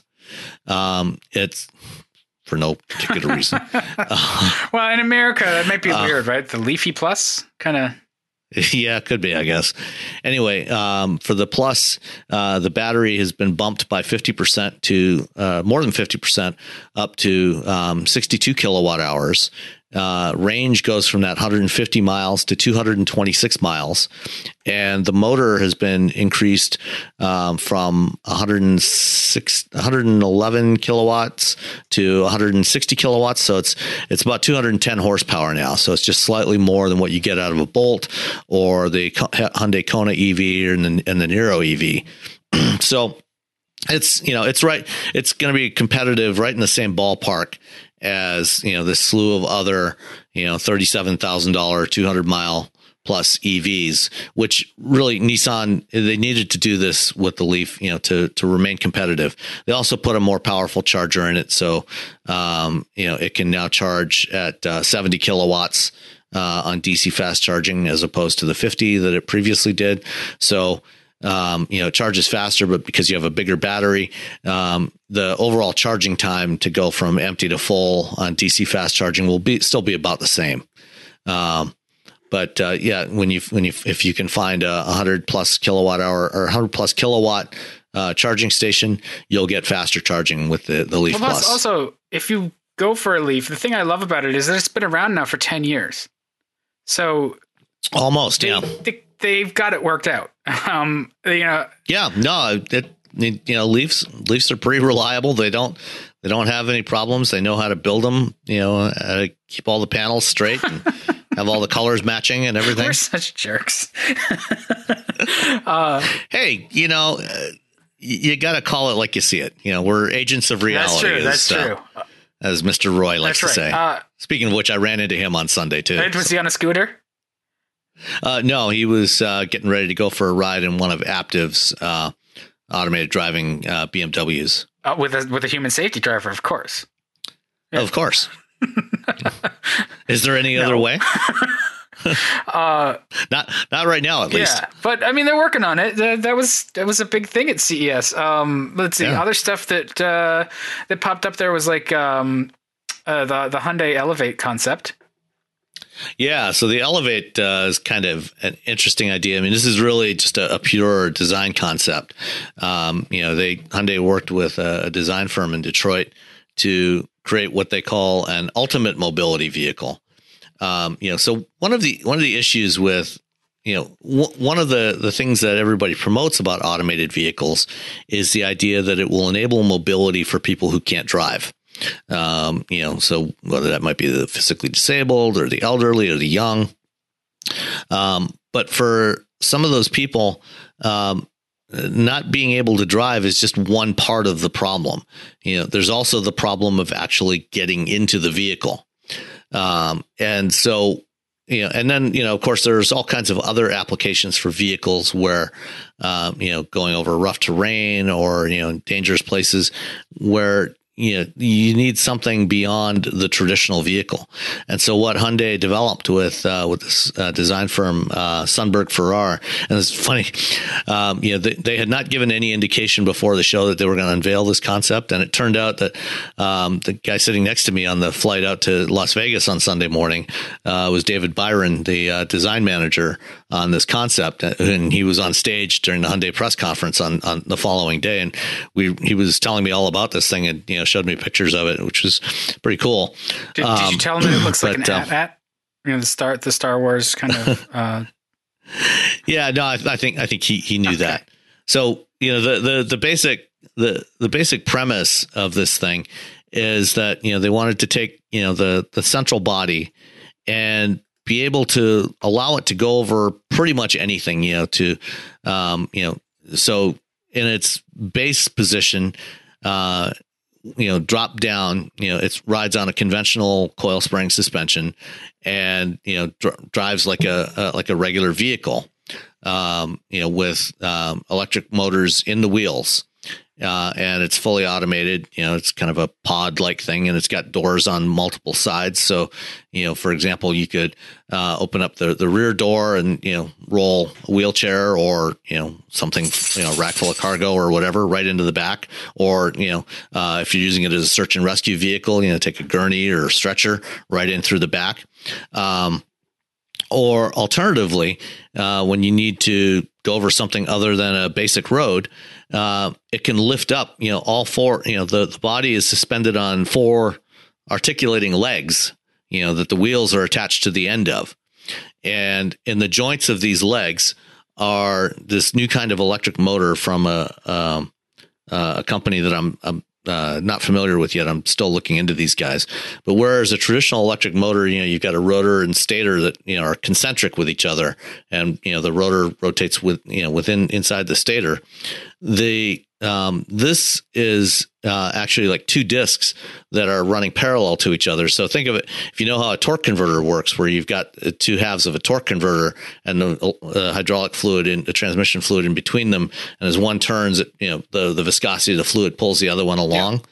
Yeah. This works in a kind of a similar fashion. So you've got these two parallel discs, you know, and it can switch the electric flux uh, as you know on the the one disc, you know, in order to make the second disc go. And um, you know that we've got you know traditional configured, you know, um, electric motors that do flux switching like this. But in this one, because of the way it's it's uh, configured, you can have a lot more fields, uh, you know, where you can switch the flux. And they claim that you can get about three times as much torque out of this thing from the same size and weight motor as from a traditional motor design, and it's more efficient. I bet if you're careful, um, you could even play back your cassette tapes with it. Possibly, yeah. well, that's what it sounds like to me. It sounds like a tape head. You know, it's, it's uh, the, the the where the gaps are in the the windings seem like they're they're on the face of the disc. Yeah, except that you know there's, there's no, no, there's no physical contact right, right. there. So so as you pass yeah. it over, the, the flexivity of one, uh, it, it, you know uses reluctance in in the other to, yeah. Anyway, I'm no yeah. EE, so, so, you know when, I'm out of words. When when they first started when they first started on this project, you know they were actually using an electrohydraulic system to articulate this thing. And once they found these motors they switched to using these motors. So they actually have little versions of these motors in each of the joints of the legs. So what it does is it allows this thing to to raise up in the air. So you have the pod up in the air on these legs. And then this thing can either roll along on that you know with massive articulation, you know, so it can roll over. You know, and they showed a simula- you know, a simulation of it going over the Rubicon Trail, uh, you know, like a jeep, you know, with these legs just articulating all over the place as it rolls along. Or you can also have it walk in either uh, you know a, a lizard-like motion or uh, a mammalian motion with the legs you know depending on the kind of terrain you're going over you know and it can climb stairs and so that you know one of the the images that they had you know showed it um, uh, you know, actually climbing up, you know, with the back end, you know, walking up the stairs, you know, of a of a brownstone, you know, so that you know somebody could roll right out the the door, you know, right into the vehicle, and then it's you know it smoothly walks walks back down the stairs. So it's a fascinating idea. I mean, it's going to be a long while before we ever see anything like this on the road, but they they have some functioning um, scale models of this thing that they were that they were showing off, and you know it'll it'll be cool to to see more of this and see how this progresses over the years. yeah. well, years. I think that's what we need is we need ideas. Um, that will become solutions. You know, it there's because there's a vast array of of sort of opportunities and problems and solutions to to solve those things. And you know, the vehicle types are are one issue, and that engineering and design and thinking can't stop. It needs to continue, and we also need to think of you know, okay, now we've got the, the vehicles. Where do they fit? How do they work best? Um, you know, because we, we talk about you know the problem with the like uh, TNCs and the cars are deadheading all the time, and that's not efficient. It's making traffic worse. So, uh, like, you need different cars to fit different needs, and so it's it's cool to see that that that thinking is happening. Yeah, no, absolutely. And you know this this whole this whole Hyundai project was um, managed out of uh, their Silicon Valley lab, which they call the Cradle, uh, which is an actually an acronym for something that I can't remember off the top of my head. Uh, but you know, the Cradle, you know, is kind of their their research lab in in Silicon Valley, but it also is the home of their um, their um, uh, venture capital arm, you know, where they they invest in a lot of interesting uh, startup companies. So it, will be it'll be I'll be curious to see how this progresses over the next few years. Yeah, well, I mean, I, am I really want to know more about those motors. Those sound really really interesting. Yeah, that's that's definitely something I'm going to find out more about. Cool, cool. Well, uh, I think that's everything that we had on our list. Other than oh yeah, no, so we had Pave, a couple of questions. Campaign. Um, yeah, uh, we could talk about okay. that next time. It's a thing. You should look. Let's let's hit a couple of questions and then because you know, we're already running over an hour. You're tired um, of hearing me. I get it. uh, okay, so uh, we had a couple of questions. Um, first one from some guy named Chris oh, Hawkert. I don't know. I, I, I can't remember where yeah. I know that guy from. I've, I've Name's familiar. Anyway, uh, he he asked, uh, GM's just announced plan to make Cadillac the nexus of their EV efforts a good idea, or should they be doing something else? Example, pushing electrification more across the board. Um, so yeah, you know, for those that haven't heard, you know, GM uh, put out a, a, an update for uh, uh, Wall Street Wall Street folks, you know, uh, just updated guidance, you know, saying that yeah, they're on track to hit their targets for 2018 and 2019, and as part of that uh, announcement, they also said that going forward, Cadillac is going to be the focus of their electrification efforts, um, which I think, in some to some degree, makes some sense. Um, you know, I think it's not going to be exclusive. It's not going to be the exclusive home of electric vehicles at GM. Uh, it can't be, you know, because uh, you know they need they need more volume than what they're going to get out of Cadillac. Um, but in terms of launching new stuff, you know, and debuting platforms and technology, you know, I think it makes sense to to go with Cadillac, much as you know, Volkswagen Group is doing with Audi, and um, you know, because if you can if you can sell you know some premium electric vehicles especially now because um, in december gm hit the 200000 sales threshold for plug-in vehicles which means that starting in april they're you know like tesla they're they've hit the phase out period for um, federal tax incentives. Uh, so starting in april the maximum tax incentive drops from 7500 to 3750 and so we're probably going to see you know around that time a price drop on the Bolt uh, to compensate for that. I mean, they're, they're going to need to in order to stay competitive with all the the other um, new uh, entries in the marketplace, like the Leaf Plus and the Kona EV. Um, but you know, at the same time, you know, the company needs to make money, so they've got a better chance of selling EVs profitably from Cadillac than they do from Chevrolet. Um, and you know, this Sunday night, you know, uh, in the the opening of the uh, the Detroit Auto Show, Cadillac's going to have an event uh, in Detroit where they're um, they're going to be showing the new XT6 three row crossover. But I've heard uh, from one source at least that um, they're expected to also show another new vehicle, which may turn out to be the first, um, you know, battery electric Cadillac, and be the the first of this wave of of 20 uh, zero emission vehicles that Cadillac promised about a year and a half ago, uh, coming by 2023. Well, it kind of like that's uh, sort of what they need to do with Cadillac. It needs to be positioned that way, I think, and you know it. Yeah, and I mean the brand, the brand, frankly, has struggled, you know, and so they, you know, they need to have, you know, they need to do something well, different. As much as we love all of the the performance Cadillacs, you know, uh, the V series is a niche car, and they need to attract people who are looking for something different in their niche car. you know, larger, larger yeah. niche, uh, more like a notch, right? They, they, they want the the EV buyer, and I think that's that's where they should take it. And your point about, I think selling it with the luxury brand makes it more profitable or like closer to profitability. That makes sense. I mean, it's why we've seen EVs start at the top and and become more affordable uh, as as they become more adopted. You know, the people who can afford them are the ones that can take the risk, and so that's why they they start off as a premium product. So, and I think that's that's the pattern that that should go on at, at GM as well.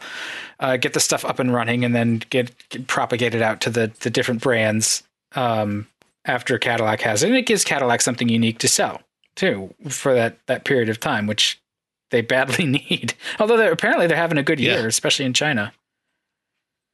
Yeah, certainly China they're doing they're doing better than they are here, and you know the same same goes for Lincoln. You know Lincoln's Lincoln's having some good success in China as well. Although China's car market is apparently off too, so yeah. Wow, there's going to be some interesting global auto stuff uh, as 2019 rolls on, given economy and trade. Yeah, it's uh, it's going to be a challenging year, no doubt about that. All right. Uh, then the other question we had from uh, from Cody Lusnia uh, was, uh, "What's your take on the newest Jeep Wrangler nearly failing, getting a one star rating on the Euro NCAP test?" Yeah, it's not good. Not not good. But I mean, don't you expect the Wrangler to be kind of a meat grinder if you hit anything with it? Yeah, pretty much. Uh, you know, I think that from looking at the the report, you know, you know, while the the actual um, results, you know, on the crash test dummies, you know, was not terrible, um, you know, on, across the board. Um, one of the things they noted in there was that the, especially I think in the uh, small offset rigid barrier test, the um, the bar that goes across the the bulkhead behind the dashboard separated from the A pillar Uh, and so, you know, they, they said that, you know, while at the speeds that the tests were done, um, you know, it did okay, not great, but okay. Um, if you know in anything more severe or in different kinds of of crashes, it might actually um, fall far short of you know of what a lot of other vehicles can do. So it was you know it was very marginal, and thus they get and plus also it, it doesn't have some of the um, it doesn't offer a uh, automatic emergency braking, uh, and so they they gave it a one star rating. Yeah, and I can understand giving it a ding for not having the automatic braking. I mean, I, I I understand also that maybe that's there for you know to keep the price down or some argument because of the off road nature of the Wrangler. Um, I can't really imagine what that argument would be off the top of my head, but I mean, well, I mean, the reality is, you know, everybody knows that you know they are. That's this is one of the criteria that they're including in evaluations yeah. now of uh, of new vehicles, and you know, everybody is moving towards, um, you know, offering you know having automatic emergency braking as well, standard the, equipment. The, the Wrangler's used as a car for the most part. Like, yes, yeah. it's very very capable, but eh, you know, uh, figure out a way to do it even with like I don't know, put a camera based system in there or something. Um, well, and that's what most of the systems are. They're camera based, you know, um, and perhaps you know what you know. One of the things in the Wrangler, because of the nature of what it's capable of off road, you know, maybe one of the things you need to do is, uh, you know, have um, an on off switch, you know, or disable switch, you know, because when you're you know going off roading, you know the automatic emergency braking. I could see how that could potentially be oh, problematic i can tell you in traffic uh, and, when you try to make a tight lane change at high speed and those yeah. systems just nail the brakes in the middle of your lane change. Like holy shit i'm gonna spin out. What are you doing to me car? Uh, yeah. i can only imagine off-road would be worse yeah. So, you know, maybe, you know, when it's, you know, certain modes, you know, certain like maybe four wheel drive low or something, you know, it, it disables it, um, you know, so that it, you know, when you're crawling around over the boulders or, you know, through a, through a ravine, um, you, you don't get that automatic but, braking. But you know what? Also, um, like most of the hardware is there, right? Yeah. I mean, and you know, the fact is that the cost of the cost of that system, you know, the, the Wrangler is not no. a cheap vehicle and the cost of that hardware is not huge. I mean, you know, we're talking under a hundred I'm, I'm just thinking now, like it's got um, hill descent control now. So yeah, all that stuff is there. But that's that's. well, no, because I mean, hill descent control is using wheel speeds and accelerometers. And right, but it can it can deploy the, I mean, the brake hardware. Oh yeah, it can. Yeah, it can certainly. Yeah, I mean, it's been able to do that for a long time. I mean, it's had hill descent control and traction control, so that's that's not an issue. It's just you know deciding you know based on the camera sensor, you know, when when you're about to hit something and and uh, you know hitting the brakes uh, automatically. Yeah, I mean, I, I, was a little bit surprised that this newest Wrangler did that poorly on the Euro NCAP, and I expect that it's not going to do a whole lot better on the the um, North American version either. Um, you know, our tests are they're they're pretty well aligned now. It used to be that the Euro tests were harder, but I don't. I don't really think that's the case. I think it's it's pretty well harmonized now. Yeah, they've they've they've gotten a lot closer Be- between the official NCAP test that NHTSA does and the um, the IIHS tests. You know, because NHTSA doesn't do the small impact rigid barrier, for example, which is part of Euro NCAP, but um, IIHS does that, you know, as part of their uh, top safety pick evaluations. And so, you know, manufacturers, you know, increasingly are trying to hit both of those targets. Yeah. Um, the, and the, apparently the Jimny did better. So it's like in terms of like similar vehicles, so I guess is what I'm trying to say. Like it's, they're both pretty new. Yeah. They're and, both, and that that's that's not that's not a good sign. No. and especially because the Jimny's smaller, so it has less room to manage all that uh, energy. Um, yeah. Yeah. Uh, but don't hit stuff with your Wrangler. That's been a rule for a long time. Absolutely. All right. So you got you got an interview, I right? Did. Uh, I, I spoke with um, Jonathan Klinger from Hagerty because it turns out that uh, millennials and Generation Xers uh, are now sort of the driving force in um, collector cars and, and classic cars. Uh, there's just we've hit critical mass. We're getting old enough that we want we want those cars. We we we may have a little bit of disposable Maybe. income. but, what it means is uh, the cars that you're seeing, he was calling it the Radwood effect, which I think is a really good way to to uh, sort of encapsulate it. You know, the, the cars that we like are different than the old standards, you know, 57 Chevys and uh, I don't know, the Mustangs, Camaros. Like those cars are they're always cool. Uh, they they continue to remain popular, but there's a lot of new and sort of weird stuff that is coming up. And you know, partial personally, from a personal level, it, it's partially driven by the fact that none of us can afford the old stuff like that anyway. All the boomers have them, and they want ungodly sums of money. And honestly, yeah. I, I don't don't want to be my dad. I, I want stuff that I thought was cool. So we're we're driving the prices of things from the '90s. You know, uh, you just we talked a little bit about the uh, the Supra Turbo that went for one hundred and twenty thousand dollars or something ridiculous. So uh, it was really it was a fun interview, and um, you know Hagerty. And I, I, like Jonathan. He's he's a good guy too. Uh, he runs communications for Hagerty and and that's Hagerty's an interesting was, company. Yeah. They specialize in doing insurance for classic well, cars. Yeah, and I was just going to say they're more than that. Actually, they're they're uh, kind of like an enthusiast outpost. Um, you don't have to have a car yeah. insured with them to to you know go and they, they're producing content and stuff. It's it's an interesting company, and they're you know they're they're uh, they're run by people like us. And I don't normally expect that I'm going to talk to my insurance guys about how much I love cars. So yeah, well, and you know, as you said, you know, they're producing a lot of content. You know, the uh, the Hagerty magazine is an excellent magazine if you if you like classic cars. And they over the last couple of years, they have put together an amazing staff there, uh, led by Larry Webster, who uh, used to be uh, at Road and Track and Car and Driver before that, and Popular Mechanics. Um, and they've got people like uh, Joe DeMatio, uh, Mike Austin, um, Aaron. Um, oh, I can't think of his last name now. Uh, used to be at Motor Trend. Um, I I don't well, know. Motor Trend, the one with the track uh, that runs downhill. yeah.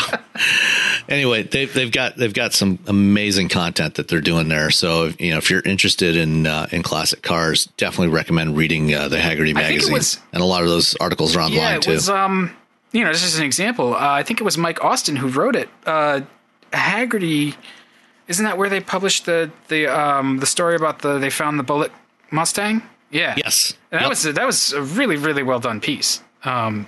So yeah, if you like that kind of stuff, seek it out.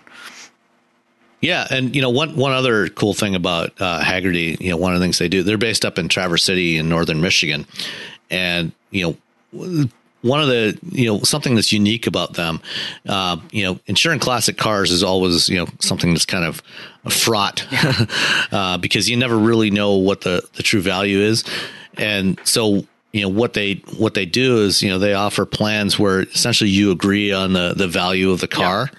with them and you know they set a price and if you like that that's good. And you know then you know if something happens to the car there's no arguments. You know they you know if you want to take the payout, they, they pay it out, and you know they they take you know they'll they can take ownership of the vehicle if they you know, if they pay out on something that's totaled, and you know what they will do is you know in some cases depending on you know the condition of the vehicle they will take it and you know bring it back to uh, to Traverse City and do a restoration on it and you know they work with you know with um, you know people that are learning how to do this stuff you know, and they, you know, they employ them, you know, to do restorations on these vehicles, you know, and so, you know, I've seen some of the ones that they've done, you know, there, there's, there's this, um, a couple years ago, we saw this uh, 61 Plymouth Grand Fury or Plymouth Fury convertible that was, um, totaled during uh, Hurricane Sandy. It was uh, an owner in New Jersey, and they took that and did a complete ground up restoration on the thing. You know, because the, the, owner took the payout on it, so they took the car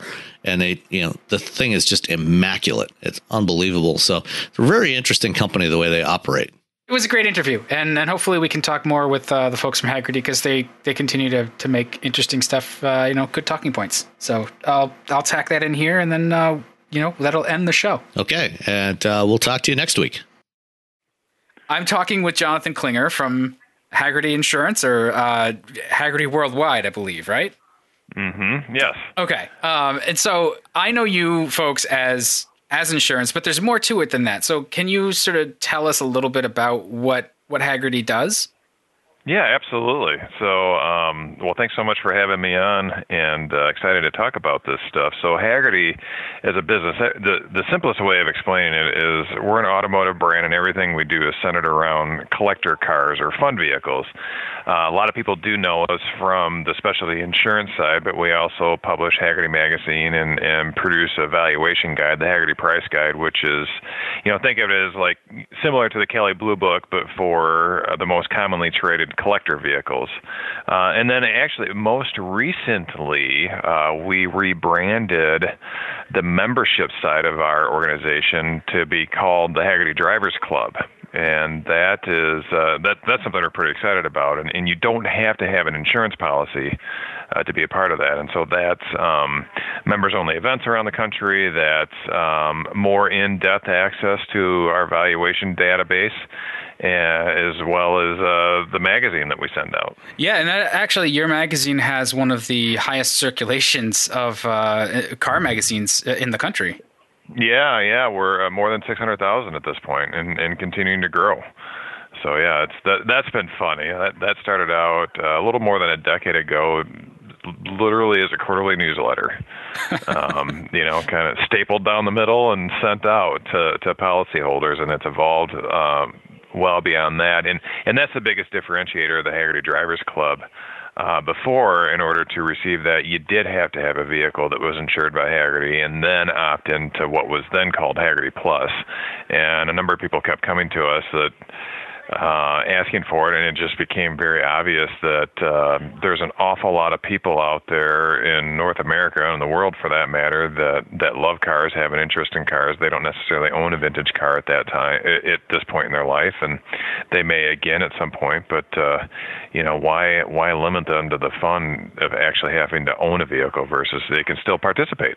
Yeah, no, it, it, that was actually something I wanted to touch on was the Hagerty Drivers Club because that that is new and and you you get discounts on on uh, you know from from other sort of partners with you and and uh, yeah. Yep, Coker Tire, uh, Reliable Transport, California Car Cover, uh, a handful of automotive brands like that. Um, in the most cases, it's 10% off. In some cases, a little bit more. Um, but yeah, it's it's um, we've we've had some really great partners sign on with that, and and so far that's been quite successful on on both sides. So that and that answers a lot of questions that uh, folks who are interested in owning a a classic or collector car, uh, which the definition of is, is, sort of evolving, and that's why we're talking today. Uh, exactly. But th- that it it answers a lot of those questions because the idea of like well standard insurance for those is is different, and then the valuation uh, it gets sticky. You know, blue book value on something older is generally not going to pay you out what it's worth in in that you know that sense. So, so there's there's a reason to go with a, a more specialty insurance carrier. Mm, and, absolutely. Uh, it, just getting to be part of that community, I think, is uh, it, that's great. It sounds like a lot of fun. Yeah, absolutely. And and everything that. Uh, you know, if you interact with us, read about our stuff, everything we do is, uh, you know, it's all around the love of driving, uh, and and that's you know, and of course, it's obviously the cars, and we talk about the love of the cars and, and cool cars, and life's too short to drive boring cars and all that fun stuff. But really, it's if you sit and think about it, it's it's tied to people that enjoy driving because that's when you get the most fun out of these cars is when you actually drive them.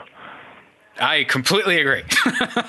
yeah. Uh, so, as uh, your your latest um, valuation tool uh, update, I guess you you noticed that for the the first time uh, ever, Generation X and and millennial folks are uh, going to outnumber if uh, baby boomers, who's sort of like driven the mm-hmm. collector car uh, market, a classic and collector car market, and just like what is and what isn't a classic, what's cool, what's not. It's been this this long shadow of boomer culture, and that that has changed. Um, yeah, no, that's something we're pretty excited about because for a long time there's just been this common myth out there that uh, the car hobby was going to die with the baby boomer generation because for quite a long time it has been largely driven by the baby boomer generation. It was a large generation. They you know, it's long past the time when they started that as a generation started coming into an age of more disposable income, and of course that was, you know, pre-recession what drove a lot of the values as high as they did, on, particularly on American muscle cars in addition to European sports and racing vehicles. Um, and so there's just been a lot of attention given to the interest of the baby boomer generation when it comes to cars, and for good reason. And so then a lot of people would just jump to this conclusion well, are future generations going to be as interested? And so in 2018, market activity of the millennial generation and Gen X generation combined eclipsed that of the baby boomers and older for the first time. And and um, so they're they're interested clearly. Um, yes, but they're not interested in necessarily the same things. Not necessarily, no, and that's the that's the fun part when you start to dive down in it too. So if you look at the top the you know the most uh, popular vehicles by generation, uh, vehicles that don't surprise you, uh, the Ford Mustang, the Corvette, vehicles like that, they transcend all generations. There's you know there's an awful lot of Mustangs out out there that have been produced, um, and and anyone, any living driver has been impacted by the Mustang or the Corvette, or in some cases the Camaro at some point. And so, just in terms of numbers, those still are the most popular across the generations. But when you start to get down before the, you know, below those top four or five, that's where things start to get interesting and you start to notice differences. And the one that jumped out to me, the single biggest difference comes from uh, a British sports car versus an Asian sports car, and that being a baby boomer or older is uh, many times more likely to have a British sports car um, whereas the Gen X and millennials are significantly more likely to have an Asian sports car. If you're talking about that below fifty thousand dollar, and and in really in many cases uh, below thirty thousand dollars, just that entry level, nimble, fun to handle, easily to modify car for the older generations, that was the British sports car. For the younger generations, it's an Asian sports car, and that is a significant difference. Well, you know that's really interesting because I, I am a, I'm a '77 model, so I'm sort of right at the tail of Generation okay. X, just like right okay. at the well, beginning. Uh, exactly. Well, you're just a few years older than me. I'm an I'm an '81 model. Oh, so. there you go. So yeah. what what I find interesting and, and sort of like illustrative of that is, uh, yes, there were British cars around when I was a kid. You know, the TR6s and and mm-hmm. um, you know Spitfires and and stuff like that. But they were getting increasingly rare. Like we're talking about when I yep. started coming of age and really noticing cars in the late 80s and, and definitely in the early 90s, those things were not around. Um, and mm-hmm. and they had a reputation to begin with, and yeah. and the ones you could find, you had to be very careful. Uh, you know, you don't, don't want to find a rust bucket and stuff because most mm-hmm. of them were mm-hmm. convertibles. Um, mm-hmm. Cheap speed for us was Toyotas and yeah. you know Hondas and it was it was all of those inexpensive cars that didn't get any respect and now clearly they're getting a lot of respect. We just saw a Supra sell for $120,000. Yes, I know. We were watching that play by play yesterday. it's just like it's like wow. We have a we have a six-figure Supra. Yeah. yeah, and I have feelings about that, but um, uh, I mean, I think that's that's just an awful lot of money it, for that car. But I know it's bittersweet we're we're the same way. It's like wow, you know, it's great to see that those cars getting that respect, but it's now to your point, it's they're no longer cheap speed, and they haven't been for a while. A Toyota Supra Turbo, but yeah, they're no longer cheap speed. So is that sort of like one of the bigger trends you're seeing? Is is the shift to to Asian cars? What else are you you seeing in terms of of just tastes and and I, I guess research that people are doing? Where where does the, the interest the, lie? The other biggest uh, difference is uh, a what you would think of as a traditional car, and I'm using air quotes, versus a pickup or, versus a pickup or SUV. So the younger generations are, are many times more likely to be looking at a first generation Bronco, early Blazers, uh, pickups of all generation. You know, you're referencing uh, bring a trailer. Uh, you know, these later model 90s and even early 2000s Toyota pickups that are selling for shockingly high money. Of course, they're in really good shape. Um, so yeah, so pickups and SUVs definitely uh, differentiate the younger generations from the older ones. And if you if you think about it, it it's it's fairly obvious. So people our age and younger compared to our parents' generation, we have just grown up in an SUV dominated society. Oh, sure. And once you yeah. start into the late 80s. And so it just kind of that certainly has to have some play, you know, some impact of that. But then you also look at um, the logistics of it, though.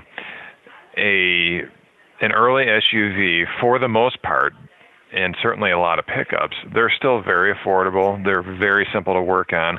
Certainly, the American made brands, parts are very readily available. So, to people who enjoy tinkering and getting their hands dirty, a SUV or a pickup, they're simple mechanically, they're an easy restoration project, especially for a first timer. And so there's a lot of reasons driving that. Um, and you also are starting to see this generational shift from the original owners who purchased those vehicles is primarily for a form of utility. It was it was the work truck or you know there was a real reason why they had uh, a, four-wheel drive vehicle, and and now the people who are purchasing them, especially when you can find rust-free examples out west or down south, you know, to them it's their fun, extra cool vehicle.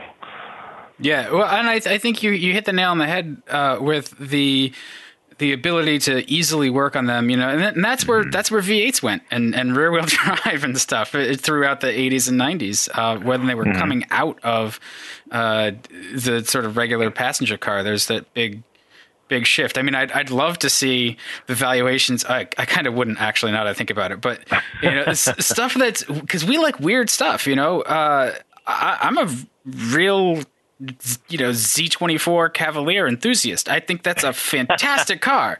You uh, know, I I drove one I in high school. I can't remember if it was a prom or homecoming date, but my girlfriend's mother had a red Z24 Cavalier with a 3.1 five speed, and we Ooh. took that to the dance. And I just thought that was the fastest car I'd ever driven. Yeah, I mean, it, it'll just it'll peel the front tires right off the wheels. Yeah, that's right, right into the ditch. Yeah, I mean, yes, but it, it's those those cars did didn't get any any respect, and and now just having lived with them, you you find that you've got this like colloquial knowledge of these cars that are like, oh, what's a what's a citation X11? You're like, oh, let me tell you,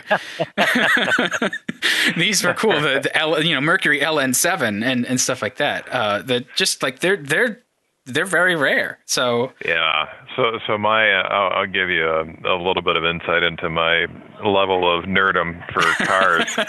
so when I so I, I turned 16 in '98. That's when I started driving, and and I I grew up in a fairly rural area in northern Illinois. A lot of my family farms, and so I was around a lot of pickups and and all of that. And I didn't want a truck as my first vehicle. I wanted something a little more fun to drive, and I really wanted a Mustang, you know, 50 Mustang, 87 to about 93. Mustang Everybody GT, did, or yeah. or LX, but but I couldn't afford one with the V8, you know. So I, so the only ones in my option were the four-cylinder examples, and I just couldn't quite wrap my head around that. And so what I what I ended up with was a 91 Mercury Cougar that had the optional 50 in it. And so in my my mind, I convinced it that that, that was my poor man's Mustang, and uh, and yeah. drove it for uh, not quite two years, and I was proud of it at the time. Sold it and moved on, and and uh, uh, about a year and a half ago, was not searching, but just stumbled across a a Chrysler dealer in southern Michigan, their website. They had it on trade a 91 Mercury Cougar with the 5.0 with 35,000 original miles on it. Someone bought it, loved it, never drove it in the wintertime. And as you can imagine, they're not worth anything. They were asking way too much. And over the course of about eight months um, of me calling that salesman about every six weeks and reinforcing my offer of what it was worth, uh, they they finally sold it to me.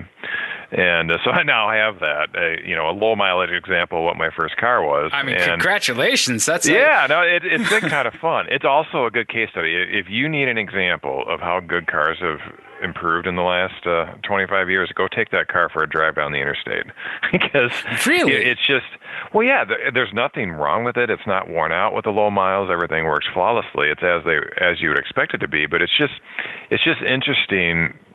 It at 75 or 80 miles an hour, which is interstate speeds these days if you're going to traffic, it just requires a little more driving um, you know, they're just not quite as tight. The suspension's not quite as refined, and and uh, but you know, in 25 years evolution, you expect things to get better. But it's just an interesting case study.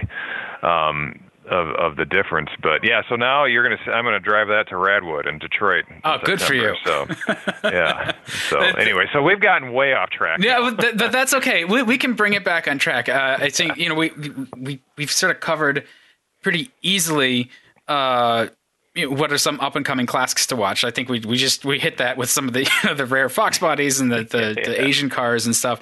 Um, so you know, another idea I was I was wondering about is there was a significant shift earlier when the boomers really started to come into the mm. classic car market. It, a lot of the pre-war stuff, it, it just it, it its values dropped significantly. All that knowledge is like the guys who are into that stuff are are in their seventies and well, boomers are in their seventies. Those those guys mm. are even older, and yeah, nobody knows what some of those things are uh, anymore. You know, uh, so is that actually going to to start to bite uh, stuff like even Model A's and Model T's. You know, the, you know what they are, but they're not. They're not. The enthusiast base isn't there anymore. Yeah, well, so you know, the Model A in particular is interesting. Um, is they actually have held steady um, because someone who is interested in a pre-war car experience, that is the entry point. Yeah, that's true. Um, because they're they're very. I, I own a Model A. Um, I have a 1930 Model A uh, two-door sedan, and and I and I don't currently, but I have owned Model Ts in the past. Um, and a Model A, you can. What I always like to say, and I love them both, but to to the average person, a Model A, you can drive a Model T. It's a hobby. Um, yeah, you know, yeah, yeah you take everything you know about driving and throw it out the wheel and and, and start over. And and and that's where the fun is in my in my opinion. But uh um you know so the model a's they're doing okay. But to your point uh yes when you when you saw that transition from the silent generation pre-boomers however you want to uh refer to them to the baby boomers significant pre-war cars they've held well. They still do well. They're continuing to go up in value. But when you get your get away from your very common Fords and Chevys to just a four door sedan of whatever it was, even a Dodge Brothers from the 20s four door sedan, like those values at best over a 20 year time, they've just kind of held flat. Um, and that's that's assuming the car's been maintained in good shape. You know, you certainly the money it would take to restore one of those vehicles if it was in poor condition, um, you're going to be quite upside down in your overall investment in it. Yeah. Um, but the but I would say there is a little bit of difference because if you go back to that generation, the, to your earlier point, the source of knowledge was held with the people who grew up with those cars. And that transfer of knowledge really only happened at the car club level because we're talking pre-internet time. So the big reason people joined car clubs were the, the two big reasons was um, access to um, uh, parts and technical information, um, and then of course the social aspect. But of course now you fast forward in the in the internet age. Um, for in many cases that has taken care of that as far as both access to the information, technical specs, as well as you know where do you where do you find the parts, and so we're not as worried about that transition from the boomers to the young, younger generations being as much of a loss of information.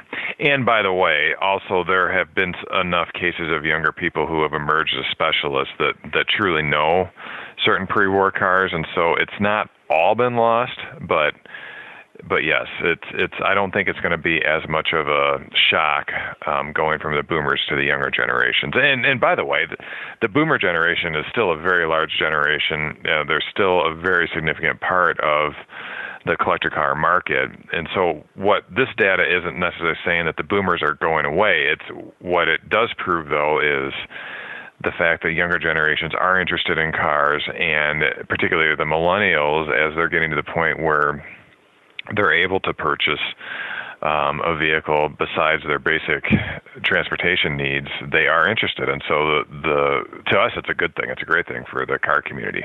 Yeah, well, I think that that's that's positive, you know, like a positive development. You know, it's encouraging to see that all of the doom and gloom about hey, kids just aren't interested in cars, or, or younger folks aren't yeah. interested in cars, and we're saying mm-hmm. no, no, they are, and and especially yeah. when you start to to buy a house and stuff. You know, when you're you're you're doing all of the things that uh, require a car, you, your your tastes and your interest will will sort of naturally turn. They're just going to turn to different mm-hmm. things. Um, yeah.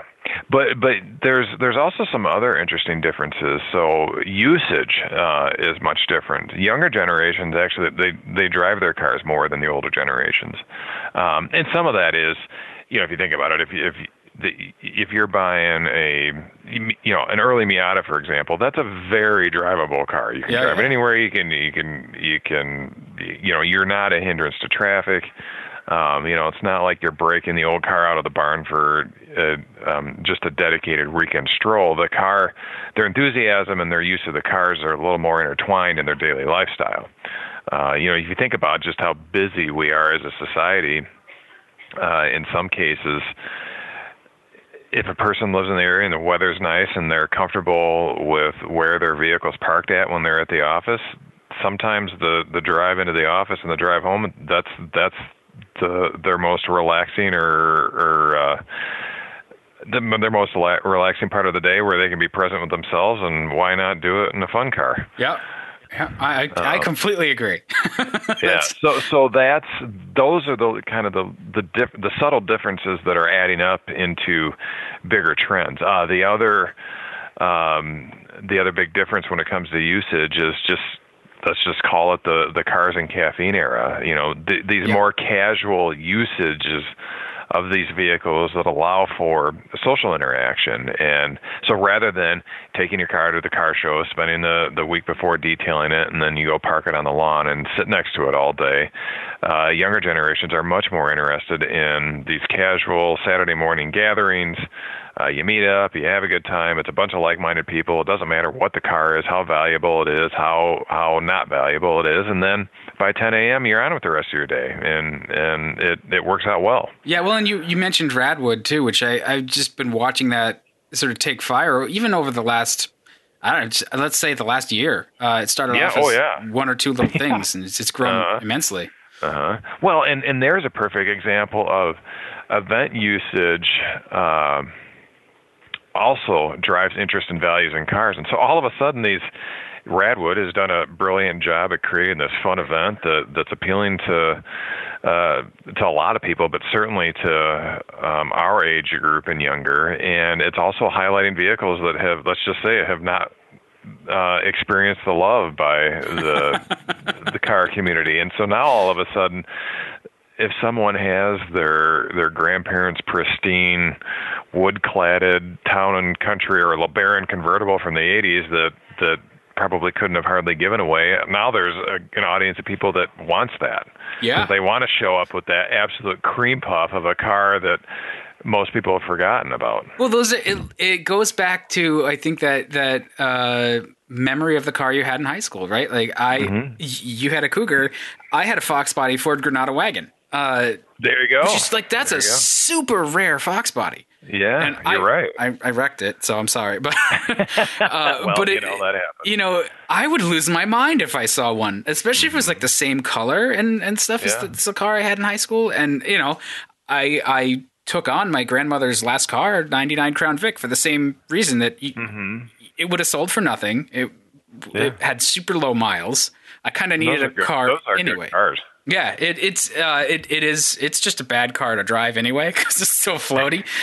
Uh, so yeah. I was I was interested to see your impression of the Fox uh, out in modern traffic. It sounds like it's kind of the same thing. It's just just well, it, it's uh, maybe I over exaggerated that. It's it's it's just a subtle difference in in in you know, kind of in my world, I either so my daily driver is I have a 2012 F150, live in northern Michigan, four wheel drive, and and it's also my tow vehicle if I need it. Um, and then I I am in the minority in the sense that I I do like pre-war cars, um, and so hence the Model A ownership, and you know my wish list of vehicles is is uh, you know a little more champagne than reality for right now. But you know I'd love to have a 30s Packard at some point in my life. But who wouldn't? Um, and I mean, so yeah, exactly but so like you know my world is either really early stuff or you know the like you and I were in the automotive industry we get the opportunities to drive some pretty neat modern and the latest and greatest cars. And so that kind of 80s and 90s I really hadn't driven in a long time. And so when I started driving that car after I purchased it it's like oh wow okay. There there has been some evolution since the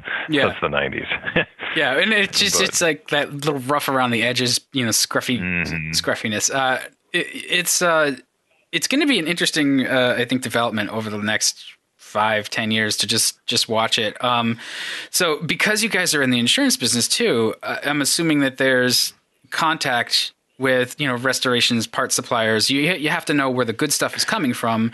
Uh, are you going to see those companies sort of evolve or new new players pop up to to sort of take the mantle Yeah, you're going to see both. You're going to see both. The the aftermarket has been really good in the last two decades, I would say, is responding to consumer needs uh, because there was quite a long time when if you needed a part for your car, it was again you had to be a part of the club or you knew this person who knew a guy who maybe had this part in their barn. um, that's that's not so much the case anymore. Plus, you also have things, you know, the modern technology like 3D printing and and just you know a lot more convenient and less expensive ways to remanufacture parts. Um, the about five years ago, one of the things we were talking about uh, from a point of concern when it came to these 80s and 90s and newer vehicles was what was going to happen when it came to plastics, the wiring harnesses, and software programming. Mm-hmm. And and what I mean by that is. So, so plastic is not a stable substance. At some point, it's going to become brittle or crack or fade or what have you, and it's all, in most cases, injection molded so who's going to all of a sudden start reproducing uh, these molded dashes for whatever, right. um, you know, long after the manufacturers stop supporting that. Um, you know, so who's going to tool up for that? Yeah, so those, those are the questions. molds are not cheap. no, they are not cheap. Yeah, you have to you have to see a need for many many copies before someone's going to do that. Um, same with the wiring harnesses. You know, if you think of how complicated wiring harnesses are on modern cars compared to vintage cars, you know, like when I restored a Model T that I previously owned, I literally chalked out on the garage floor the four wheels where the headlights are, and I built a wiring harness for it. You know, you're you're not going to do that on a you know, an early Lexus coupe, for example, if someone's getting to the point that, you know, or an Acura Legend or something like that. So, so, but again, we're starting to see these little pockets. You know, the Acura is a perfect example. There's this, I don't know if I want to call it subculture of the car world, but there there are some just rabid early Acura fans out there that do serious drives. I don't know if you know the name Tyson Hugie. Uh, he he lives out in um, the Phoenix area and, and has a blog. He, he chronicled taking his Acura up past 500,000 miles and um, all of that, and and now has amassed a collection of 90s Acuras. Um, you know, and, and he has just this whole following of people, and they do drives around the country in their Acuras. Um, so, yeah, so getting back to then my earlier point on the software. So, not so much the hardware. It's easy to reproduce hardware. Um, you know, people, there's individuals and companies that can that can easily make a sensor or, or fabricate a sensor that would work, but the programming on these modern sophisticated cars that allows everything to work in sync that to me is my question that still is unanswered. You know will the manufacturers at some point unlock uh, after a certain point the software programming to their cars so that let's say 20 30 50 years from now if you're restoring something or servicing something from now who's going to have the programming that they spent millions uh, developing that's a good question. When the cars were new, that's so, a, so yeah, and, and, I don't, ha- and I don't have the answer to that. So hopefully, someone you know from the aftermarket or whatever is listening and and says, "Hey, we need to we need to capture this information right about now." What I've found amazing is um, f- before I decided to inherit the car, I had I had Volvos, and so I had rear wheel drive Volvos for years, the turbos and you know the 740 turbos. Those had a particular flavor of of Bosch uh, Jetronic fuel injection, and if you needed to get mm-hmm. a little mm-hmm. fancier, if you wanted to modify or you know raise boost, you either had to add some pieces on or go to a standalone ECU. And in the last 15 years, enthusiasts have figured out how to take those Jetronic computers and, and, and use the basic system and, and you know reflash the proms in them to, oh, yeah. to change the maps and stuff. This is stuff that wasn't happening when I was into those particular cars, and I'm amazed at the, yeah. the, the ability of that vintage vintage system now. You know something from the 80s it just it'll support 400 horsepower no problem with the stock injection yeah. system with some changes. Yeah yeah.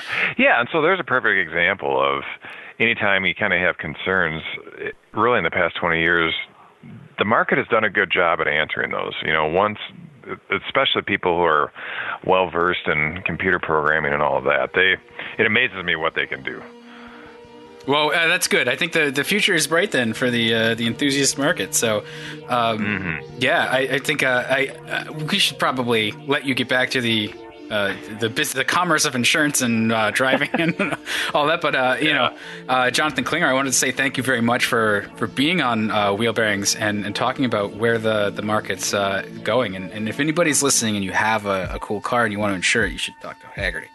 Absolutely. Hagerty.com. It's real simple, and, and there's a whole bunch of other fun information beyond insurance. Yeah, and, and uh, yeah, uh, just go and, and, and have a good time. Enjoy your cars. Drive them. Absolutely. Thanks so much. Let's, we'll have to do this again sometime.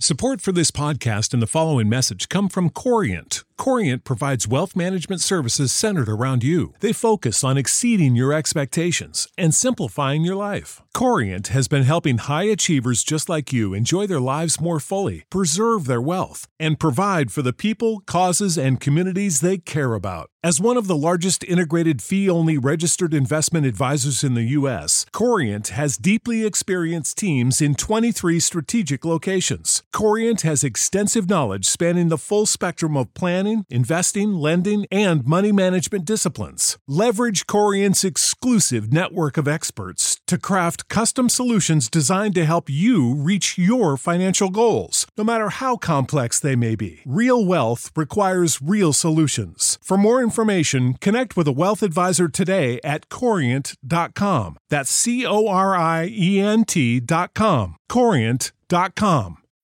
When you need mealtime inspiration, it's worth shopping Kroger, where you'll find over 30,000 mouth-watering choices that excite your inner foodie. And no matter what tasty choice you make, you'll enjoy our everyday low prices, plus extra ways to save, like digital coupons worth over $600 each week. You can also save up to $1 off per gallon at the pump with fuel points. More savings and more inspiring flavors make shopping Kroger worth it every time. Kroger, fresh for everyone. Fuel restrictions apply.